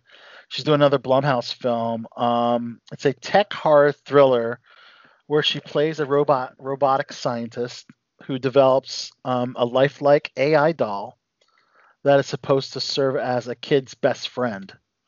And you can only imagine um, the craziness that can go on with um, rogue AI, I guess, right? Uh, so it's kind of uh, like the last Chucky movie, the remake. right? yeah. I mean, well, Chucky's not artificial intelligence; it's more. No, fantasy the last one was. Oh, it was it really? Yeah. Oh, I It guess I wasn't- haven't seen it. Yeah. The original was like he was like a possessed um doll. Oh, one was right, More right. like it's more like a little AI robot type of doll. Oh, cool. Yeah, I guess I yeah I did. Goes wrong. Yeah. Yeah, interesting. Uh, what else? So this looks like a fun movie. This is an action comedy called Super High. Uh, this is, I mean, the log, the, the synopsis, Man, it's it's funny. So it's a superhero movie where smoking a special type of weed gives superpowers to the smoker. What do you guys think of this? Well, who's going to be in it? Craig Robinson, Oh, okay. Uh, great. Andy Samberg and Common. Craig Robinson's great. He was great in Hot Tub Time Machine, and Oh, yeah. uh, he was great in uh, This Is the End. Hmm Um, and uh, I think it'll. Uh, this sounds like a fun movie. I don't know. I'm looking forward to seeing it. Sounds like fun. Yeah, it sounds fun. Um, they're also doing um an English language remake of the French thriller called My Son. Uh, stars. finally. Oh, you're you're excited about this one, I don't know. I don't know. uh, stars Claire Foy, who's an amazing actress, and James McAvoy. That's right, Professor Xavier himself. Uh, pretty exciting. Uh, as far as that that casting, I mean, there's two great actors right there. But um, it, it's it, basically uh, James McAvoy portrays a man whose only son goes missing, leading him to travel the town where his ex-wife lives in search of answers. So um, yeah, no, it sounds pretty cool. Um, you know, like this is amazing. Clint Eastwood, he he he's like 90, and uh, he will be directing, producing, and starring in a movie called Cry Macho for uh, for Warner Brothers. He, he directed Richard Jewell um, just last year or the year before. Yeah. Isn't it amazing that the the work ethic uh, and the ability at 90 years old? Um, I believe he's 90 or close to it. That's a Um, ton of work, like to do any of that, and for him to be directing and starring in that a movie, it's just I mean, you're taking on like the three major hats. You're directing, Yeah. you're producing, and you're starring in. I mean, yeah. He turned imagine- 90 May 31st. Okay, yeah, that's yeah, what I thought. I thought I 90, remember. Yeah. 90 years old. Isn't that he's definitely crazy? a badass. Wow, that's that's commendable. That really is commendable. Um, let's see. We also have um, Jessica Chastain is in uh, independent drama called Losing Clementine, based on a 2012 novel by Ashley Ream. Um, she plays a bipolar person who uh, decides to commit suicide with her birthday r- rapidly approaching. She flushes away her meds, gives herself 30 days to tie up the loose ends, and finish one last painting and make nice with her ex-husband and find a new home for her cat. But then she uncovers secrets about her family and the tragedy that befell her mother and sister. So seems like a big twist maybe coming up for this film. Um, Jessica, Chastain's great. I loved her in the uh, the It uh, It Part Two. You're seeing It Part Two, and of course she's man. I'm trying to think of one of my favorite movies. Jessica Chastain. I think it was uh, the um, the sniper film, the Bin Laden. Um, yeah, that film. She was fantastic in that. She's really good in that. Um, well, moving on to TV stuff, guys. Um, Was Zero Dark Thirty?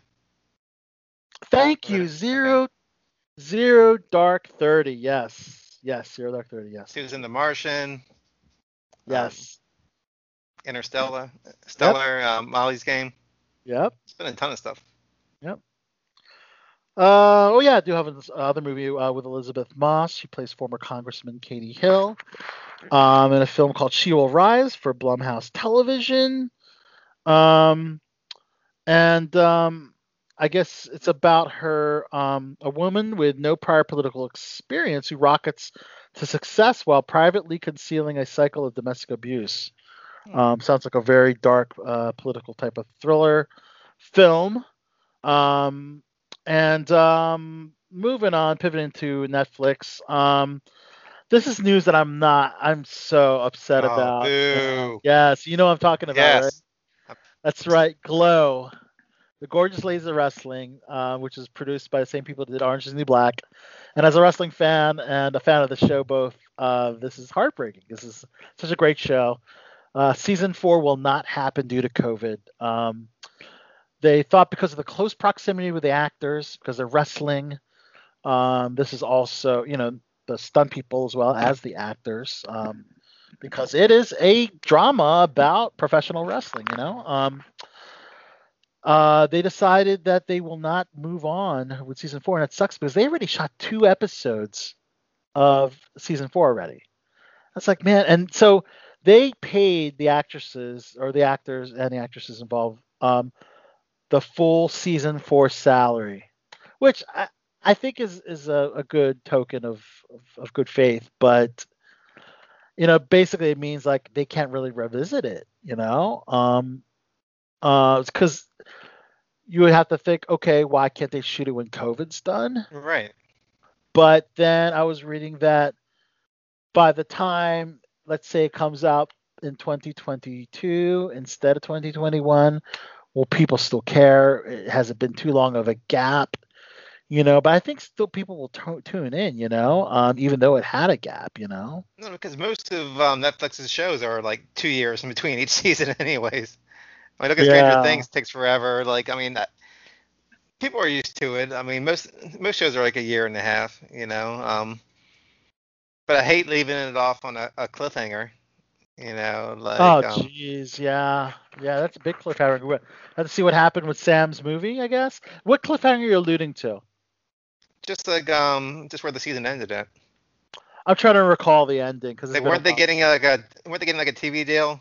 Yes, they're getting a remember TV deal. Yeah. And um, Sam and his daughter were going to work together on a movie. He was going to produce his daughter's script. And the one guy was gay, the um, producer guy. The producer go, yes. Yeah. Okay, so yeah, not a huge cliffhanger, but it's it's definitely has some loose ends. Maybe they can do a Netflix special movie to to wrap up the film. I mean, I think that would be cool, but Well, that's what um, um, who's the main guy who's like the um, with the mustache in the show? uh, What's that's his Mark name? Marc Maron. Yeah. Yeah, yeah, that's what he was saying. Sam, he was saying that um, in an article that they should do a, a movie um, to tie everything up. Thank you. Which Yes. I mean, I'd rather another season. You know, it's, it's the kind of show where I enjoyed watching. It wasn't like I waited, um, you know, for the season to be released. But you know, when it was released, I enjoyed I enjoyed the series. Yeah. You know, very good. And you know, I, I can watch, um, you know, I can watch um, Allison. What was it, Alison Brie? Is that her name? Like, um, Yeah. yeah, I can watch Alison her like in in spandex, you know, all day. Right. Alison Brie is great. And I Jackie Tohn who played Melrose, I mean, I've known Jackie for a while. You know, she was on when she was on American Idol, she she uh we had her on BTB and uh we've we actually remained I have her personal Facebook and and when she when her career blew up, you know, it was she didn't like clear out her friends. No. like yeah, so we we, we remained friends. Yeah, no, totally. And then when I saw her at the SAG Awards, she uh, she recognized me, which was awesome. She's like, "Oh," so I thought that was kind of cool. Um, because we had hung out like years ago. I was, I stepped, I kind of got information on Adam Lambert's uh, birthday party uh, during that, and that's when I met Jackie and like the rest of uh, the the contestants on American Idol that season, which is pretty cool. Um, that was a lot of fun. Good party. That was on West Hollywood. Um, let's see. Teenage Bounty Hunters canceled after one season. Anybody a fan of that show? Has anyone checked that out? I haven't checked it out. Um, it got okay reviews, but they decided to cancel it. Um, Schitt's Creek, um, the final sixth season is available on Netflix now. Um, want to check it out, and uh, I still have a couple more seasons to go, but there's a little little bit of controversy uh, with Schitt's Creek with Comedy Central in India. Supposedly, um, they edited out the um, uh, kissing scene between um, David, played by Dan Levy, and um, another actor. Um, and um, apparently, Dan Levy tweeted his disapproval about it. Um, he said, "You showed the kiss of two women. You showed the kiss between a woman and a man, but then removed the kiss between two men. This is a show about power of incl- inclusivity. The censorship of gay intimacy is making a harmful statement against that message. Hashtag love is love. Um, India, I guess, is, is a very uh, conservative country, I guess, um, which, you know, I guess that's their.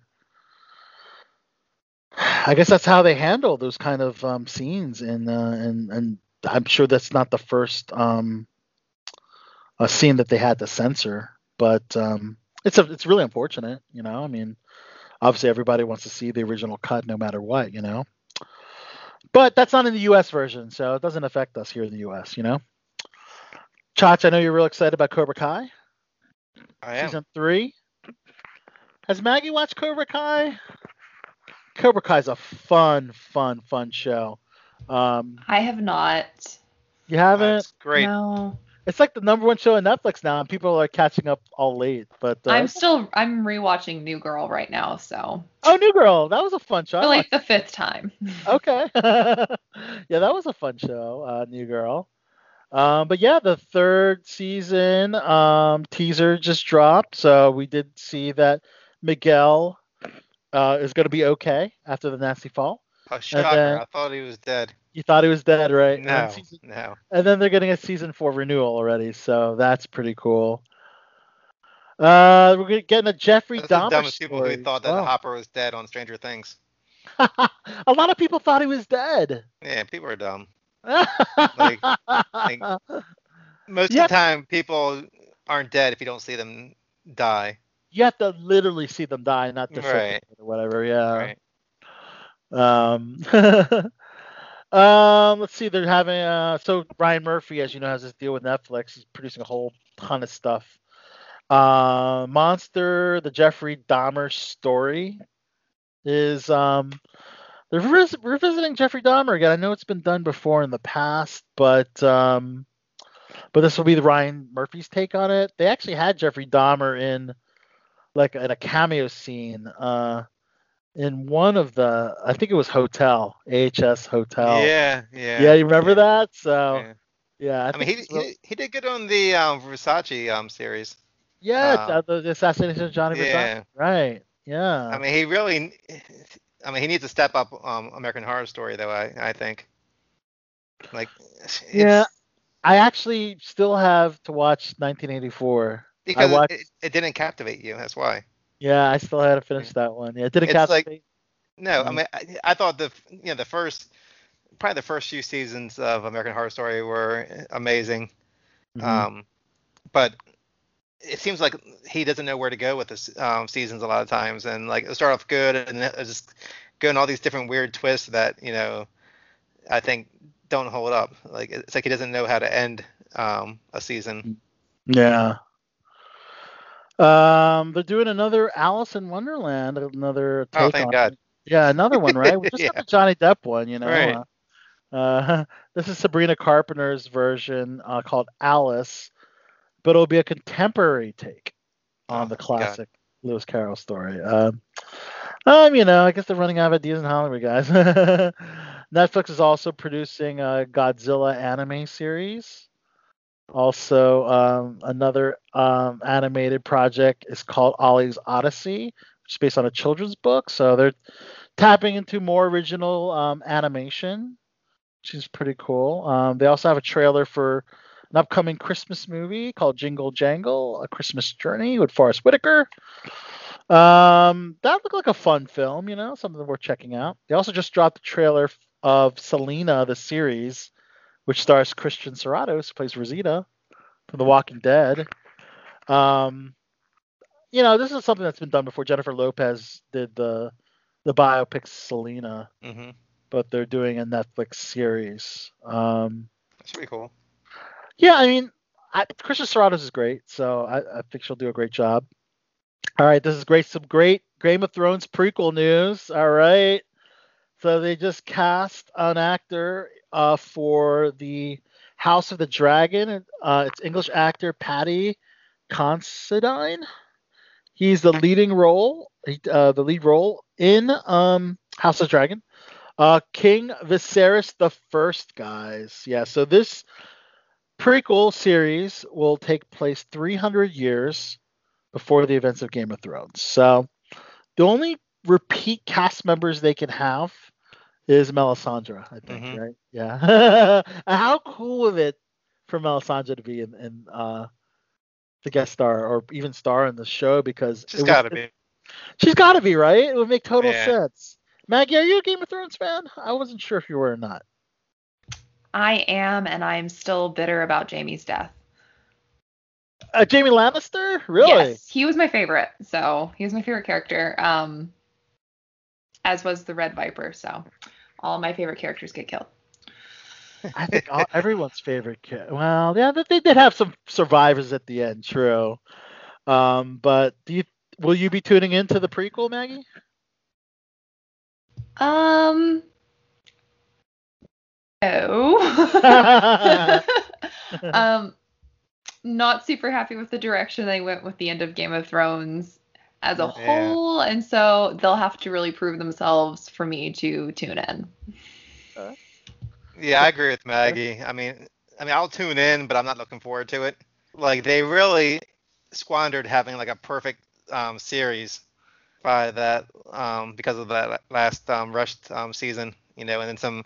I thought some horrible choices, um, you know, towards the end, like, like who they made king, and I mean, you can you can kill a whole entire franchise with a bad ending season. I think. Mm-hmm. You know, I mean, I think like Breaking Bad did it right. I think th- they ended on a high note, and I think most people were happy with ending. Um, I don't know, Game of Thrones, I think they squandered it, and like, you know, same as like Lost, and I think when you do that, you really lose a lot of goodwill. I mean, will people tune in? You don't you don't really go out series? on top. Yeah, you don't go out on top, and that that's the impression you're getting for the next series, I guess. Um, I think I think I think Walking Dead is doing the same thing. I think they, um, you know, even if the new series are great, I think they're going to be it's going to be uphill battle, just getting um, some of the fans that left um, to check it out. You know, no matter Hmm. how good the new series are. Yeah, we could only hope, but uh, I know they're gonna they're gonna really go out with a bang with season 11. I'm I'm really optimistic with that. I think you're right. Yeah. Um. So we know more information on the Boys spinoff. So um, it's going to be um, based on the G-Men, which is a parody of Marvel's X-Men characters, um, which is from the same writer, Garth Ennis of the Boys comic book series.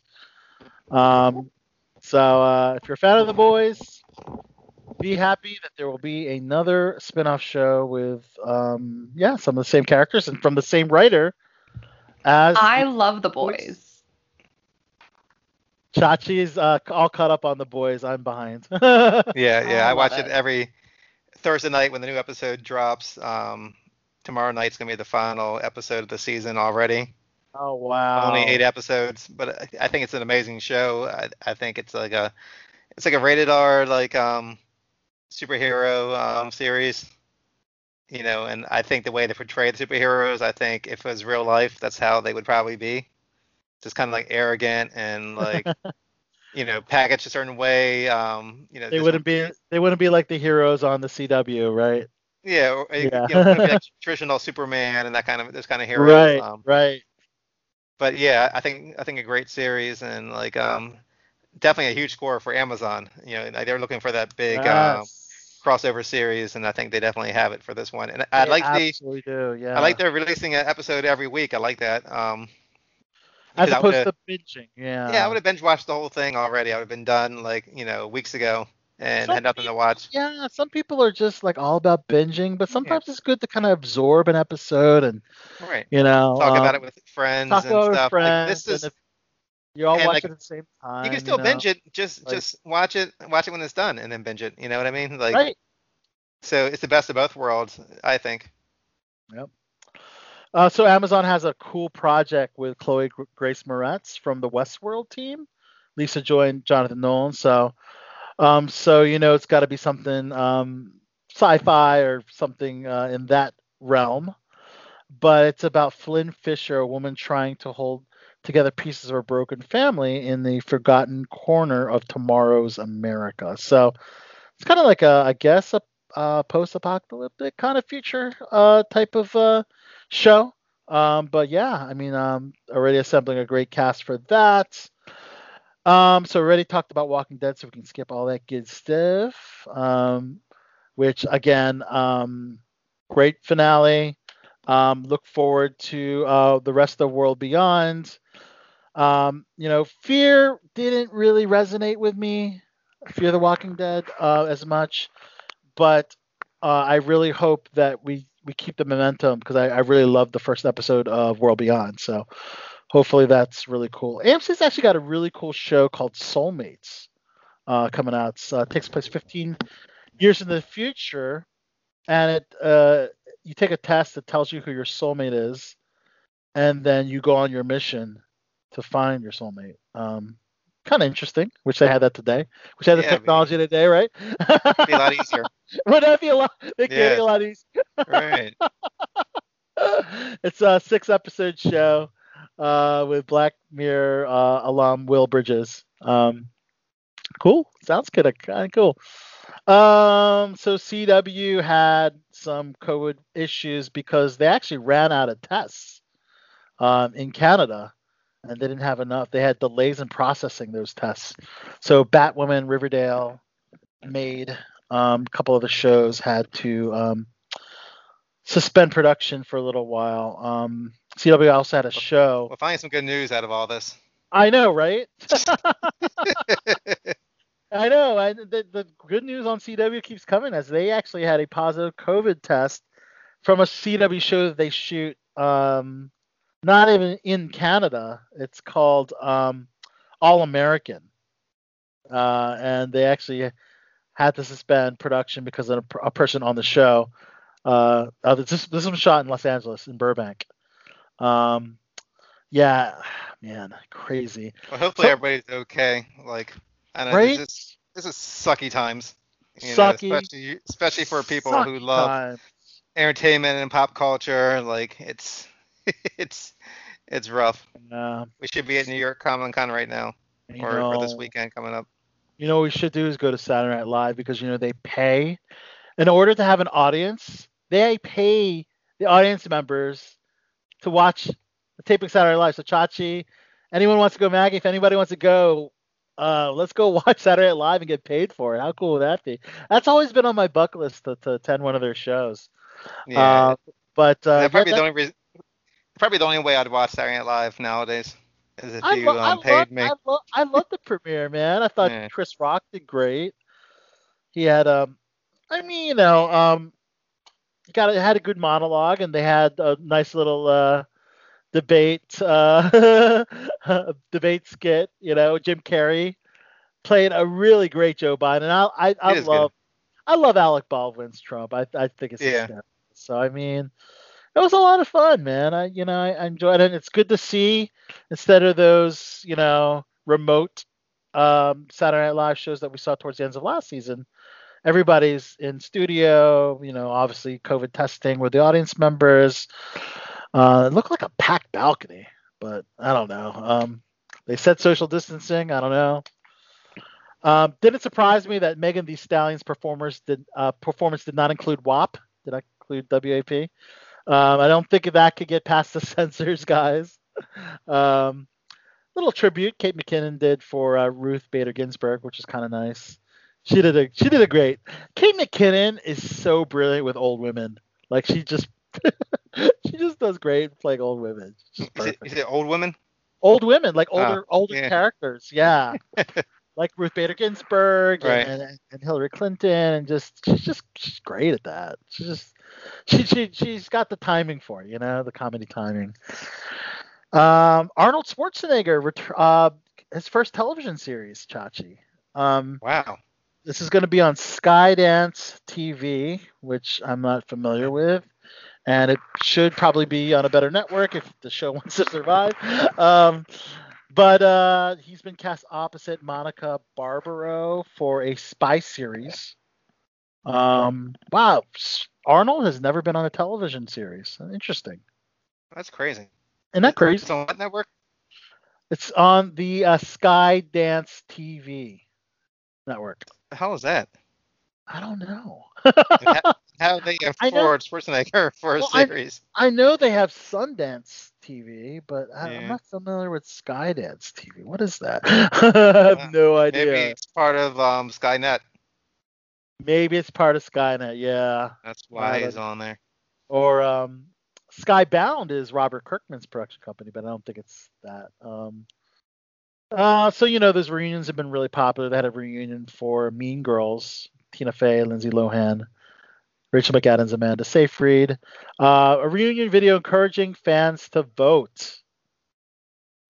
So uh, as you know, it's a a very uh, interesting time. Um, you know, um, mail ballots and versus voting in person. I'll be happy when this election's over, so I don't have to log on to social media and, and be told to vote every second. okay, right. It's like every social media you, you log in and it's like something like popping up in your face Uh, telling you to vote. Yeah, I mean, and I know we're not really a political show. We do touch on a little bit of. Yes, most of Little Trump's bit- little better administration, most of Trump's administration have tested positive for COVID nineteen.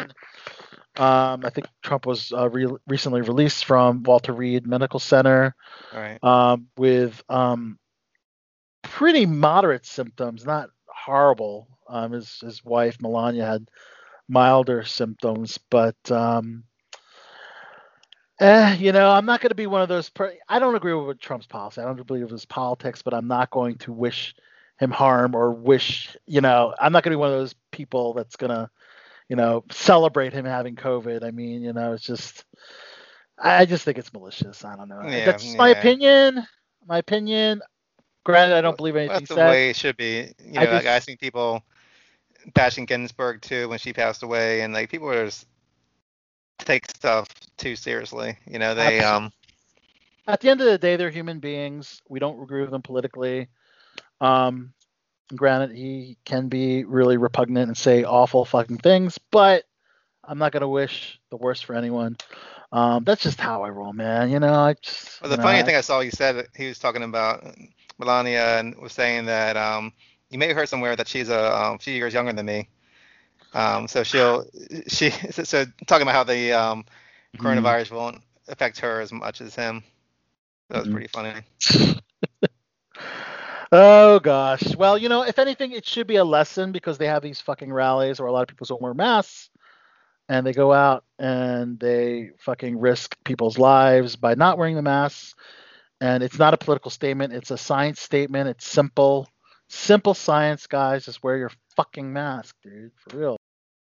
Not that hard. It's just not hard, man. All right, guys, we're gonna wrap up. We always announce with some um, people that passed on. We already mentioned Eddie Van Halen. Yeah. Um, other people that have passed away include um, um, Edward Buddy Lee, um, a producer from the reggae um, from the reggae industry, reggae music industry. Um, also, actor Thomas Jefferson Byrd, who appeared on several Spike Lee films. Actor director Clark Middleton, who appeared in Kill Bill 2, The Blacklist, and Snowpiercer. Actress Armelia McQueen, uh, who's known for her Broadway um, work on Ain't Misbehaving and the film Ghost with Patrick Swayze. I can't remember her character on that. She's Whoopi Goldberg's um, sister in that. Ah, thank you. And uh, Academy Award nominated film producer Edward S. Feldman, known for producing The Witness and The Truman Show. And Chachi, you sent me one more um, artist that had passed away. Um, do you recall who that was? Maybe I could pull that up. It was. Oh, it was was it Johnny Nash? Johnny Nash. Yeah, the I can I see can see clearly now song. Yeah, passed away at the age of 80. Rest in peace. Yeah, great great old time song. Yep. And with death, we celebrate life for those who are celebrating a birthday on October 7th. Include Birthdays. Simon Cowell, 61 from American Idol. I don't know, right? Crazy. Uh, let's see. Paula Newsome from Barry is 59. Singer Toni Braxton's 53. One of my favorite Damn. bands of all time is Radiohead. Thom Yorke of Radiohead's 52. Allison Munn of One Tree Hill's 46. Taylor Hicks from American Idol's 44. Omar. Maggie's favorite. Yeah, right? oh, not Maggie Lovett, but Maggie. You, Maggie. Pillows. yeah. Uh, actor Omar Miller, uh, that's 42. Um, Jake McLaughlin from Quantico's 38, and Holland Roden from Teen Wolf is 34. That's birthdays today, guys. And that's all I have for uh, everything going on in the world of entertainment. It's been right, good. incredible show despite our uh, snafus. Uh, we'd like to thank um, the incredible panel including Ashley Novak from the Blantarage had Hmm. stepped away. She not, didn't get back. I don't know what happened. Maybe her her babies were crying or something. I don't know. Who knows? As she's doing uh mom duty for two year old twins, which I totally totally get. Definitely. The amazing Maggie Lovett. We appreciate you coming back on Below the Belt Show. Please plug away your uh, amazing, um, well, first of all, your Money Geek and your podcast. Yes, so you can find me at yourmoneygeek.com. I have a couple of really cool interviews coming up over there, um, and I run my mouth about Star Wars a lot. Um, and then you can also find me on two different podcasts. I am a co-host on the Star Wars Friends podcast, and I am um, co-creator and co-host of Petticoats and Poppies: History Girls at the Movies, which is a podcast about historical films talked about by two film aficionados and historians. Wow. That is Staying busy. awesome. oh, I'm staying very busy. That, that's a, that's a enough. cool. It's one podcast. Yeah. That's a cool name of your podcast. Thank you. It's really Um, unique. My And my I- best friend Nicole and I we are huge, you know, historical film fans. Uh-huh. And I'm very fond of war films, which is where the poppies come from, and she's more fond of petticoat films. So we merged the two together. Yeah, it, it, it has a good re, re, resonation, I guess. Is that the word? it kind of sounds. It's very phonetically pleasing. There Exactly, you go. very cool. Um, really quick on your, uh, what Star Wars series are you looking forward to the most? Not include the Mandalorian. I was So gonna say there's- the Mandalorian. yeah, well, Um, I'm I'm really psyched for that, and the trailer looks amazing. yes. Um, Easy but- answer is Cassian Andor. Yes. I am the a huge Rogue One fan. I'm actually um, interviewing the um, writer of Rogue One in a couple weeks for the Star Wars podcast. Yes, that's awesome. Yeah, Wow. super psyched about that. I've seen that film like 300 times. Um, Oh, not even cool. kidding. And I just got a Cassian Andor T-shirt today. Um, so That is yes, dope. definitely Cassian yes. Andor.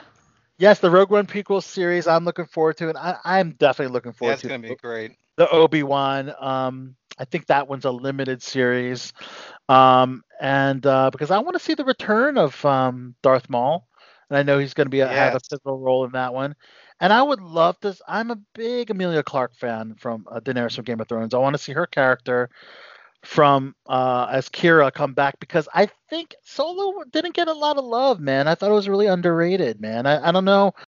The general public didn't like it. Well, I mean, I it came out right after Last Jedi, and people were upset about that movie. Yeah, It kind of like hurt Solo. yeah. Uh, Did you like Solo, Maggie? Was that? Was, I did, yeah. What would, what, would, what would you say is the strongest of the newer Star Wars films? Um, say what you will about The Last Jedi, but I think that The Last Jedi is the strongest of the sequels. But of all the Disney content, um, as far as films go, Rogue One stands out. Um, that one resonates with me personally and um, is number one of all the Star Wars films, to be perfectly honest. Okay, Rogue One, I agree with. Well, Mhm. myself and Chachi are not really big on the Last Jedi. So you you believe that that yeah. that that ev- ev- anybody can have that innate ability to become a Jedi? yes. you bel- you I believe- mean, that's the force is in all of us. You believe that? Yeah. I don't know. I think it kind of um um it makes it too easy. With there's a better term that my brain can't think of, but uh, it almost like minimizes the special Right. ability. If you if that makes any sense. There you go. It minimizes like if you're saying anybody can Jedi, that you, me, my neighbor, anybody can just pick up a broomstick or make a broomstick fly or whatever, like that one young boy did. Um, and it takes away that special ability. I mean, the Jedi, the Jedi Order has been around for millennia and has been Right. very fully stocked with Force-sensitive users. Um, and I mean, even in the expanded universe books, everyone had some connection to the Force. Um, So that was really just tapping into the origins of a lot of the lore that was canceled out, so to speak, when Disney bought the IP. So I don't, I like that. That was very much like um, I don't know if you guys like Buffy, but reminded me of the Oh, Buffy. Buffy's great. Yeah, the Buffy, the Buffy scene where everyone can be. Maggot, I I think you might want to come back for Buffy's Juliet Landau. Oh, I'm I'm interviewing her. Oh, you're ready? You're interviewing her. Okay, never mind. so you want to come back for her because we have her at the end of the month for a Halloween episode. Yes, I have got- her at the end. You of the ready to month. have her? You ready to have her? you have her? You have her for your money geek? Yes. Oh, well, there you go. There you go. Perfect. Yes. it's amazing how uh, uh, sing, uh yeah, it's We all run in the same circles. the circles now. Well, we got to give a shout out to that awesome PR company, PR Machine. Oh my god, I love them. Aren't they the best? Michael Liotta. I've known Michael Liotta for freaking so long. He's great. Um, but he's kind of uh, have has Rachel uh take take over. I love Rachel and Grace. They're awesome. Yeah, Rachel and Grace and Mike. uh, You know, uh, pretty much involved Regina King. He says one day Al, I will I will get Regina for you. It's like, please get Regina King on below the belt. show. Oh That- my god, that would be amazing. yeah, yeah, that, that's that's PR Machine's biggest client. Yeah, is is Regina King. So we hope one day, one day, um, that we can have Regina King on Below the Belt show. So awesome, Maggie. Well, we're ending with um our pre-recorded interview with Alexa Mansour. Uh, what did you guys overall think about that interview? Wasn't that amazing? Oh, she's great. Yeah, super down to earth. Yeah, really down to earth. Um, and uh, she's a great actress. Like I said, we saw her in Madam Secretary. Um, I mentioned that in the interview, but you know, we'll save it all for the interview. So, closing out tonight's show, our pre-recorded interview with Walking Dead World Beyond star Alexa Mansour, who was interviewed by myself, Chachi McFly, Maggie. Love it. It's funny. My Alexa just uh just activated when I said Alexa Mansour. Isn't that funny? um,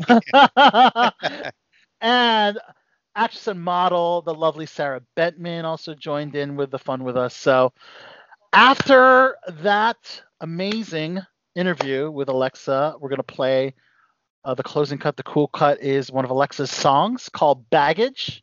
So you're gonna hear that exclusively here on BTB, guys. So behalf on behalf of everybody in studio, thank you so much for Ashley Novak. Thank you so much, Maggie Lovett, Chachi McFly, our act, our guest, celebrity guest actor Aaron Dalla Villa. He was awesome, wasn't he cool?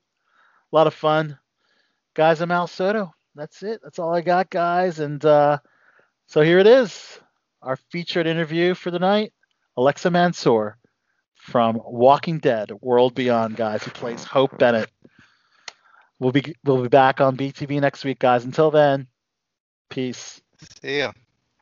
All right, guys, we welcome our special guest of the evening on Below the Belt Show, actress extraordinaire. You can see her in The Walking Dead World Beyond. We all saw the premiere episode, it was awesome. The one and only Alexa Mansour. Hi. hey, Alexa. Hey. Good to have you on Below the Belt Show. I'm Al Soto. Uh, quickly, everybody introduce yourselves to Alexa. Chachi McFly. Gabriella. And Maggie Lovett. Hi Yes. guys. Nice to meet you guys. So, three of us have actually been on set of World Beyond as uh, background actors. Really?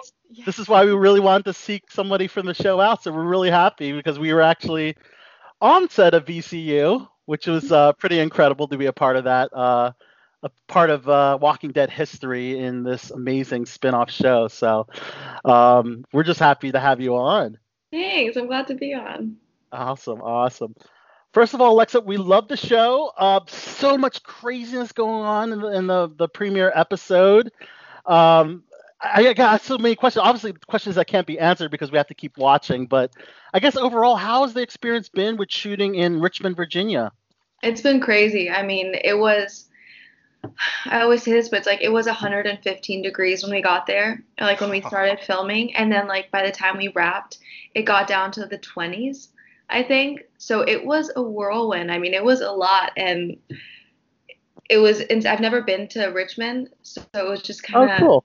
everything was super new to me, but it was it was great. It was a really nice experience. Yeah, the 115 degree heat um, must have been really tough with all those like action sequences, which um, you might have done under the uh, bus in that luggage compartment. And I got a feel for also the walkers in 115 degree heat. Yeah. Oh, no. Yeah, all that makeup, that must suck.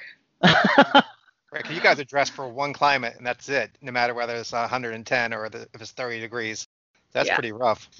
Yeah, it was very rough. I think some people got heat stroke on set. oh no. Oh God. That's It was like 80s and stuff, but oh god, it was crazy. Welcome to the East Coast with all the humidity. Yeah, thank you. Yeah. Let's talk about the uh, that luggage compartment scene. Um, I, I love how that was shot. Um, I, I just curious how it seemed like like it, everything was in motion. The bus was in motion. Um, can you tell us a little bit of how that scene was shot? Um, well, it, the bus was going really, really slowly. I was strapped in under the under the bus, and Okay. it wasn't going very fast. I think maybe it was going like 15 miles an hour, if that much. Okay. Um, but there was this kind of this like uh, just this thing that attached the bottom of the bus on the compartment, and the stunt double was attached to that little machine or whatever. And whenever it was time to like fight him or whatever, he would just randomly pop up and then slide away. So the whole time he was attached to the bus. And I mean, I knew the guy that was the stuff, like I knew the guy that was in the costume. So the whole time he's like trying to make me laugh, and I'm there having to scream in like 10 seconds and I'm laughing my ass off. It was, it, it was fun though. It was really really cool. I've never been in the luggage compartment. Awesome. Well, if you could tell us a little about your uh, audition journey for um, for this show. Um, I'm reading that you did audition seven to eight times for Walking Dead and Fear the Walking Dead. Yeah, I auditioned a lot um, since I started acting when I was like 17.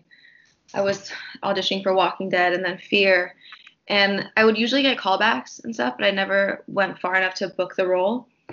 Um, I guess the roles just weren't really right. But then in April of 2019, I got called in for an Untitled Walking Dead series, and I showed up to the audition really hungover. I was just, I, which like, I'm honestly saying this. I never do that. If I know I have an audition, I will not go out in advance. I've done it before. I'm But at this point, I was like, I was like, they've called me in so many times and they never hire me. I was like, I'm just whatever. I'm just gonna go out with my friends and I'll see what happens tomorrow. right. The audition went really great. I was actually really shocked. And the character too was kind of this character that didn't give a. Sh- Can I curse on here? Yeah, you can say whatever the f you want. um didn't give a shit- this character just didn't give a shit about anybody or anything. So it was super easy to play her hungover. Um so i did the audition did not hear back until june like mid to late june. And then i got a call saying that scott and matt wanted to meet with me. And then i went to i did that and then i got called in to test for amc so Uh-huh. by the time i was with amc that was the third audition but AMC didn't think that I was edgy enough, so I had to go back and do another audition um, after, and that was four auditions. And then after that, I was told I got the job. Called in to go to New York to read with all the possible irises, and then there was this one girl that was there, and she was like, "My friend just auditioned for Hope like two days ago, so I don't think this job is really yours." And I remember, I remember sitting in New York and like being on the flight back home, and I call my manager. I'm like, what is going on? I was freaking out. Um, but finally, everything was set in stone and the news got released. So yeah, it was like a solid four to five auditions just to get this job. So you do, do you think she was trying to throw you off and trying to sabotage your um your um, next audition? Maybe, maybe she had a little bit of a feel to her that was just kind of very superior Uh, to everybody else. And then at first I thought that she got the role of Iris. I heard that I heard from someone or something that she was the one that booked it.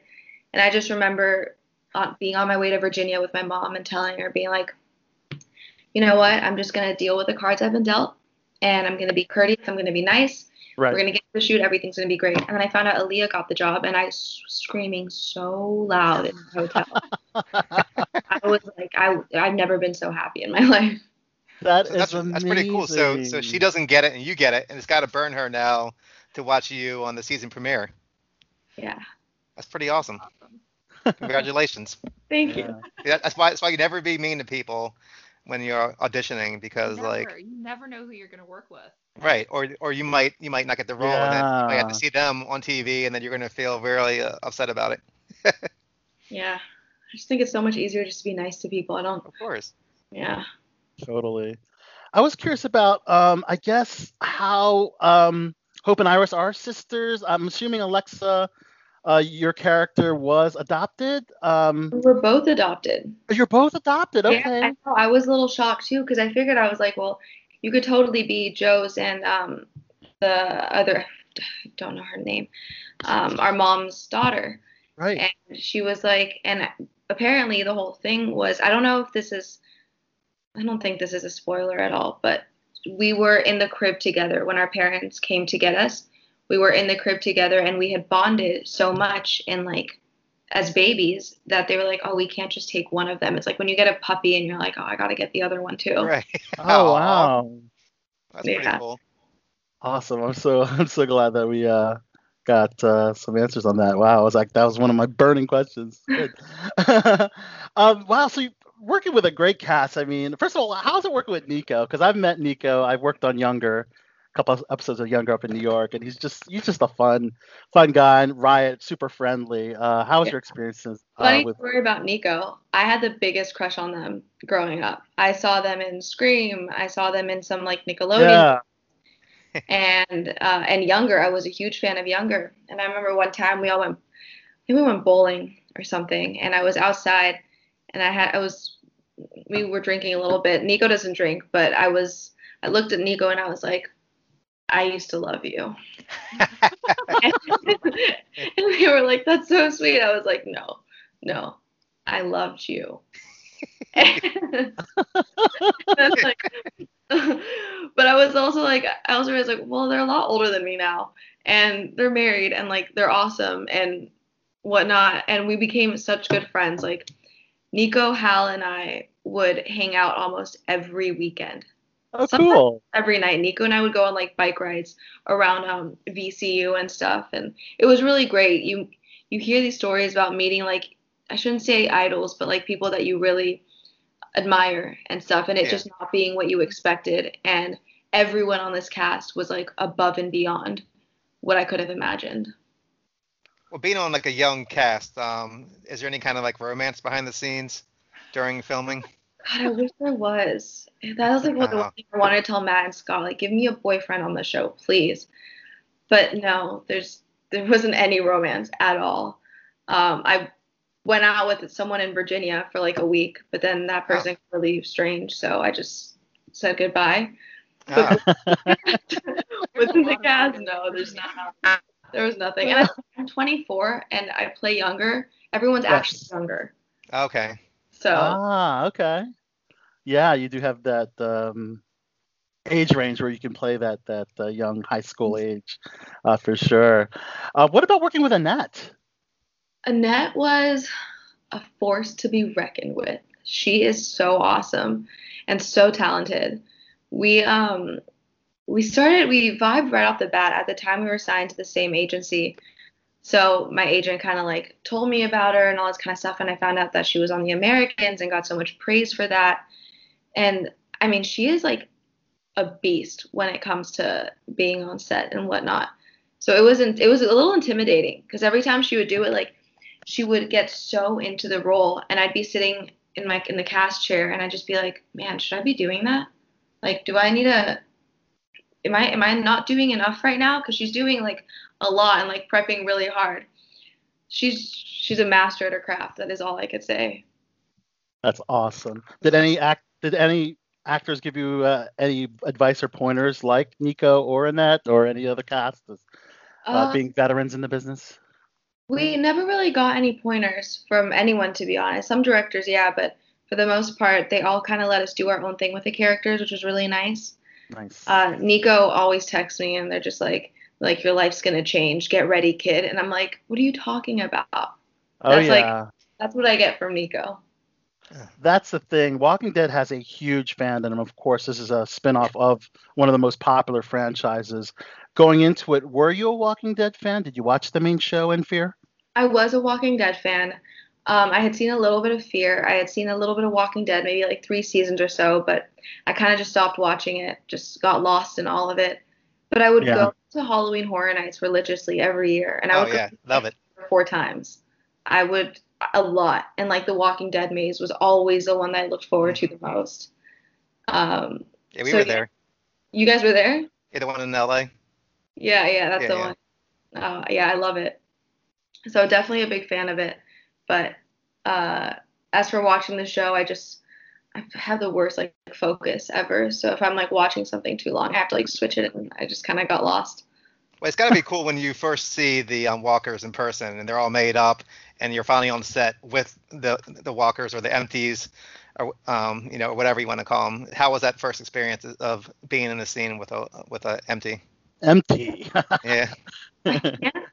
Remember, I think the first actual scene we were in was the throwing up scene, where Iris. I think that was the first time I was actually in a scene with one. First time I saw a walker, I was I didn't have anything. I didn't have any um scenes till later in the day. So one of the PAs came up to me and she's like, "Do you want to go see zombies?"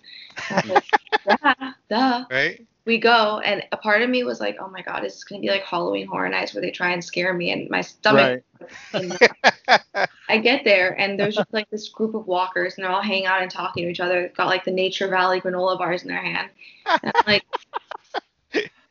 I like I felt like a little bitch to be honest. I was like, I can't believe I was scared of this.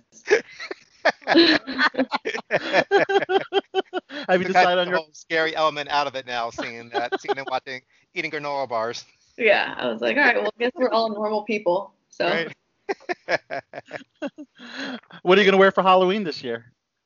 Man, I don't know. I'm in uh I'm in Vancouver doing another job and everything's Nice. there. Thanks. So I can actually dress up and go do something. Um, I wonder if I show you on my phone if you'll actually be able to see it. Yeah, that would be cool. Um, it's I found this costume and I was like, I've never been one to do the whole like girly, super girly costume and whatnot. Right. So I found this. It's like a blow up costume. So I can't wait. I can't wait. I hope that. Yeah, Why are you love pull- Halloween. We're Okay, excited. cool. See. Here we go. Go. Oh my Yeah. So, Yeah. so, so um, people who are, um, are listening in, that's like a blow up. Um, what's that? A blow up T Rex? one Or this one, but this one might be a little bit too controversial. You're not the kind of girl that goes Donald like, Trump, um, I love it. you're not the girl that goes in for the sexy costumes, do you? No, no, I I did it like one year in middle school and it backfired on me, so I just I never did it after that. Backfire. I yeah. I I tried to be a spy. I was like I, it wasn't even sexy. I was wearing like tight pants and a tight shirt and like I straightened my hair. It was super long. I showed up to school and the guy that I was like literally trying to impress is like, "Are you Michael Jackson?" I was like- I looked at him, I was like, I'm a spy. oh, Um, yeah, so ever since then, it's funny costumes all the way. well, I'm sure. I'm sure he's regretting his decision now. calling you Michael Jackson. He's like, like you know the girl on um the new Walking Dead show. Like I totally could have went out with her, but I thought she was Michael Jackson. Like he's regretting it. There's always two Matt- type of- there's always the girl that dresses sexy and the girl that dresses funny. Yeah. I respect them both, honestly. Or the one that sits at home eating candy, right? yeah, yeah. well, you mentioned Vancouver. Um, are you allowed to talk about the project you're working on now? I I don't know because they haven't announced my cha- my character. Okay. So I'm gonna say no because I don't um this uh they haven't like talked about who this girl is or anything. But it's an Apple TV show and I'm sure it'll you guys will hear about it pretty soon. Sweet. Cool. That's Yeah. awesome.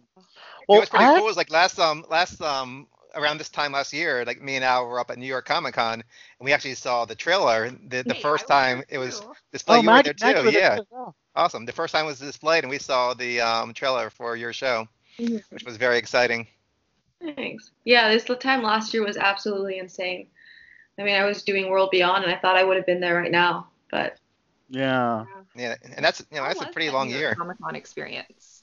Was that your first like big convention experience? Yeah, that was like my first real big thing. And it was crazy because we had night shoots for three nights in a row before that. And so I hadn't slept in about 36 hours. Wow. I think Oh gosh. Because the night before, like the morning, we wrapped the morning of Comic Con. I wrapped at 3 a.m. I had a 5 a.m. flight. So I took my suitcase to set, showered in my trailer, which you don't want to do because the showers in any trailer are absolutely disgusting. Right. I don't know where that water came from, but right. Wor- I'm at uh, Nico and I had the same flight, so they're like watching over me because I'm just like losing my mind and seeing things. And I remember trying to sleep on the plane, and it was like a 45 minute flight, could not sleep. Get to the hotel, and I'm like, okay, I'm gonna try and sleep. I have like two hours. Could not sleep to save my life. Got to Comic Con, I'm sitting on the panel, and they have like that timer on the stage. And I just remember seeing like double and triple of that one timer, and everything was like coming up at me. Oh I don't know if you like. I was hallucinating by that point. Wow. 48 hours no sleep, and I, I I went out after I had some friends in New York that were there. I went out and I drank as much as I could to make myself fall asleep. Yeah, yeah, we know New York Comic Con. I mean, wears you out. It- yeah, it- and we had interviews and press and all this stuff to do after. So after New York Comic Con, I was still on my feet for another like four or five hours. So Nico mentioned that life was going to change. Um, has it uh, for you, Alexa? Are you are you getting recognized a ton more? Um, I don't. I haven't really left my apartment in Canada yet, so I don't know. Um, but I've been getting like more messages on Instagram. Someone asked me for feet pictures, which I don't think I'm gonna. Oh my god. um, yeah, I don't. I'm getting like weird messages on Instagram. Yeah. Oh no.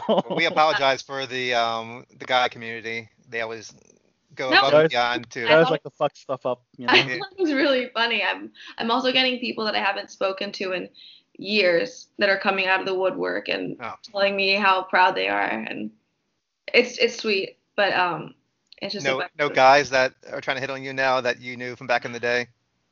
Uh, actually, yeah, I did Yeah. get two. I did get two guys. Um. But you know, I like them. I think I like them during their prime, and I don't think anymore.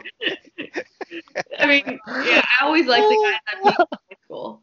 And I love it. Yeah, 'cause they're probably like, oh, long time no talk. How you been? What have you been up to? that's exactly what it is. And like people that I've met on nights out, just like random girls that I've passed by, like, how are you, hun? It's I miss you so much. I'm like, I, I don't I met you for two seconds. But it's cool, I miss you too. People are all the same, aren't they? That's funny. Yeah. Alexa, I actually watched your episode of Madam Secretary last night. I was really impressed. Thank you, thanks. Um, you played an Afghani teenager. Um, tell us about developing that accent because I, you know, your your background is Mexican and Egyptian, correct? Yes, I'm Mexican. Yeah. Egyptian. Um, it was. I don't know how that accent came about. If I'm being honest, I've done so many roles with that Middle Eastern accent. Oh, cool. that, uh, like I did, I think How to Get Away with Murder and SEAL Team were the other two ones that I had an accent. And for the most part, I was just kind of like channeling my dad because his English is still kind of broken and stuff. I mean, he speaks great English, but he still has a super Right. accent. Oh, cool. Um, yeah, and then a lot of it was watching Borat and stuff. Borat, oh my god. I'm being honest. That's one of my favorites. That is amazing. Second one, a second one is coming on. I'm so The trailer. Did you see the trailer? Yeah, Holy- when he's like at uh, Mike Pence's thing, and he has like the girl, and he's like, Yes, "Brought you, girl! I brought you, girl." looks hilarious. Looks hilarious. the thing about this role is like I- I can't believe it's it's a very realistic situation when if a girl is talking to an American, they have honor killings where they can actually kill a Mhm. woman. Um, b- uh, and I think it's it's crazy how that that is actually reality. It's, you know, it's kind of insane.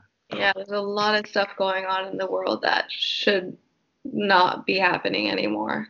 Absolutely, absolutely. You work closely with Geoffrey Arend in your scene. So awesome. He is so funny. I remember seeing him in that movie, The Ringer, Knoxville. Yes. That was one of my favorite movies growing up. It was so cool working with him. That's like the one thing is like I get to meet these people that I used to idolize and really look up to, and now I'm like working with them. And that to me is just absolutely insane. Sarah, you've been a little quiet. Do you have anything to talk to uh, Ask Alexa? Yes. So your new song came out, Baggage. What was the inspiration behind it? All your music is amazing, by the way. That's like the fourth song you've put out now, right? Um, Baggage came out. Yeah, we got to hear it. We got well, we got a little sneak peek. Okay. Okay. Is, is that song not supposed to be out yet? I no baggage is coming out. That's the next one that's. coming Ah, okay. That's the Um, one that for your a second, I PR. wasn't sure if you guys meant to say like "Can't Stop Myself" because that one came out. Oh, because your PR sent baggage. Oh, that's fine. That's totally fine. Okay. Baggage was the funny thing about baggage is I wrote it when I was still with my ex-boyfriend, which is like a red flag. If you're writing a song about breaking up when you're still with someone, you know, mm, probably not for the best. But Baggage. um, he was a inner He- inner Taylor Swift there. yeah, I think definitely I, I kind of really like Taylor Swift. I love that girl. But um, yeah, so he was always going on tour and stuff. He was a musician, and the song initially started off being really, really sad. I mean, it's what you heard and what I wrote is completely different. okay. I wrote it on the piano, and it was super sad and slow and whatnot. And it was just basically saying like, you know, you're leaving all the time and and Oh. then it turned into the song that was kind of like being more so like, oh, you're kind of messed up and I don't want anything to do with you. You know, so Wow. the tables turned a little bit. I love the song. By Thank the way, you. it was amazing. Um, Does what he know would that you you wrote a s- song about him? Uh, actually, he does. I haven't showed him that one. We're still friends, which is kind of funny. So I'll Ah, okay. For now, right? Um, yeah, tell me about it. Until the Uh, song drops. oh, when the, when, when the EP drops, the baggage was not the worst one that I wrote about him. Oh God. Yeah, but it, he wrote a song about me, so I think we're kind of equal. okay. Yeah, God. Just Yeah. don't date a, mus- musician then, because you might get a song. yeah, definitely don't date musicians or or If you do, treat them right. Treat them very right. right. Comedians, you're gonna get roasted either way. You said right. musicians, or what was the other one? Comedians or musicians. Oh, comedians. Have you had a bad experience with a comedian? I haven't had a bad experience, um, but like I have a really good friend that's a comedian, and every time I hang out with him, I'm like, I feel like I'm just gonna be a punchline next time that you're on stage. You know, like the LA girl or this or that, and I'm sitting there, I'm like, oh man, like, I don't know what to say around you. Who are? Okay.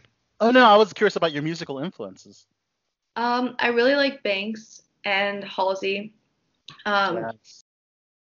I used to listen to a lot of Christina Aguilera and Adele. Not that yes. my music is very similar to theirs, but they're def- definitely their music and the messages that their music had.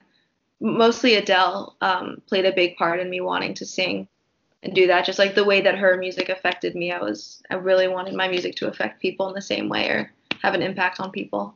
Any older artist, artists had an influence on you? Celine Dion, Oh, Definitely. cool. Celine Dion. I loved Michael Jackson, still do. Yeah. Um, Phil Collins. Oh yeah. Very nice. Some Yeah. Genesis. And then my mom used to always play Delita, this guy named Yanni, when I was a kid. Yanni. Yeah, like with the hair, Oh my gosh, yeah. I think that, Yeah. the long hair. yeah. Yeah. Well, I think that's awesome that you're also a singer-songwriter because uh, I know Emily um, Kinney, who played Beth Greene, they kind of showcased her singing on The Walking Dead. Um, maybe that they would do the same for you on uh, World. I would love that. I would absolutely love that. Does this um, interview now remind you of your um, role in Unfriended Dark Web? Because we're on Skype. This is kind of like the movie, yeah, but Yeah. I shot everything that I shot. I didn't do it with anyone. Like I was the only one on set that day. Oh, really? Yeah, I mean, I remember going to the wrap party for that, and one of the main girls uh, saw me, and she was like, "What are you doing here?" And I was like, "What do you mean?" She's like, "You're not supposed to be at the wrap party." And I was like, "What are you talking about?" She's like, "Are you a fan?" And I was like, I was like, "No, What? yeah, because none of us like I didn't work with any of them. Oh wow. I didn't um I didn't get to see them on set or anything. My days were completely different. Yeah. Okay. Wow. Like we watched the movie right before that, so a part of me was also kind of like, mm. Yeah. Come on. Right. Should never they question that. So, so they don't actually film in a Skype or like um, online chat kind of format. They filmed this Oh no, I think they did. I think they Okay. did because I'll everything that I shot was shot on a MacBook. Like my I have a MacBook like that like this, and um yeah, for the most part it was like iPhones and MacBooks. Okay, I'm cool. pretty sure, yeah. Awesome. Yeah, they're So we pretty know- cool type of horror movies. Definitely worth um, checking out. Yeah, I want to check it out. I'm, I'm really dying to check it out. I was curious um, when season two of World Beyond is uh, supposed to start, and uh, if you had any information on that, we're, we'd. Uh, and also the fact that we're only getting two seasons of World Yeah. Beyond as a limited Yeah. series. Yeah. Um, I believe it should be starting in January. As of right now, I'll be going back end of January. But we never, you know, the with everything that's happening in the world, I don't really know. Yeah, everything's been shifted around because I know we were supposed to see your show like earlier, a lot earlier than uh, this October, Yeah.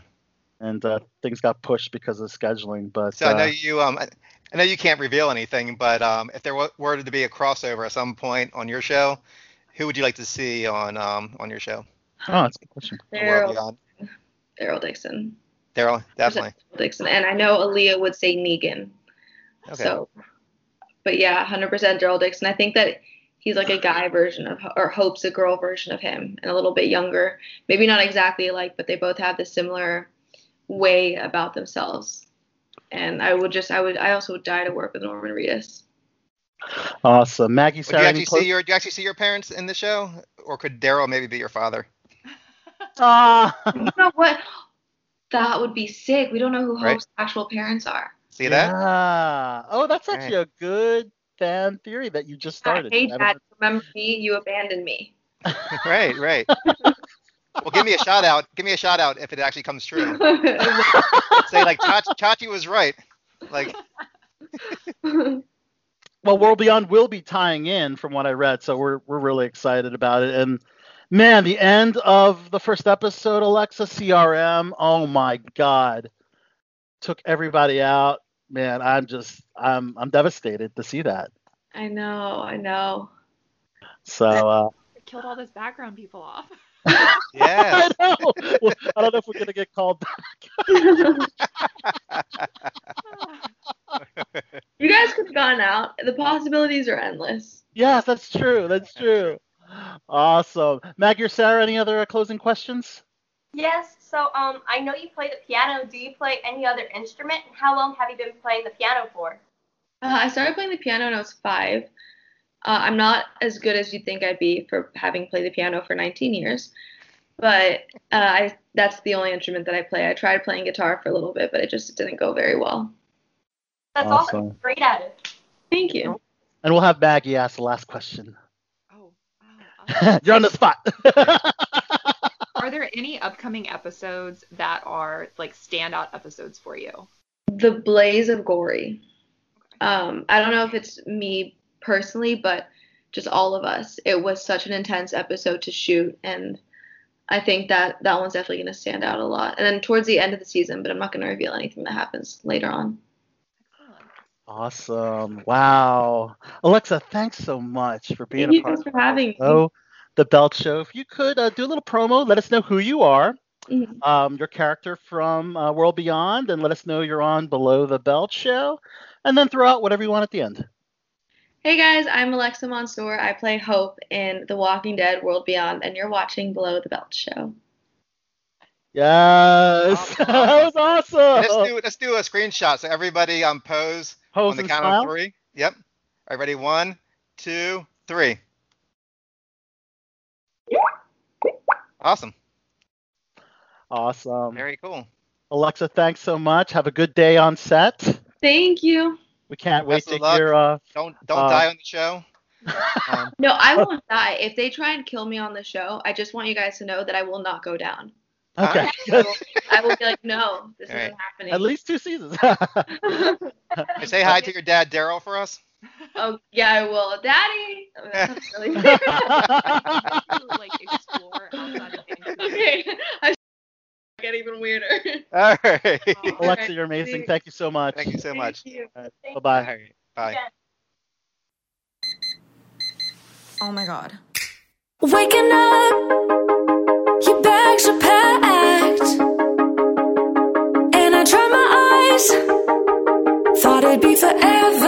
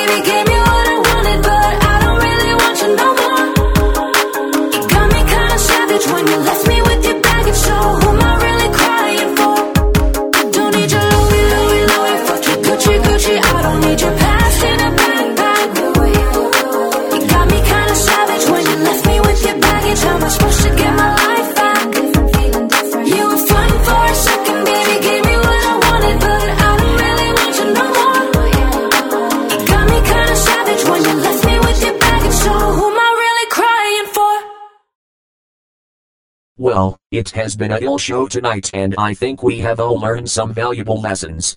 This is your bot for the bad boys of Baltimore saying. Until next time, keep chilling. Like a villain.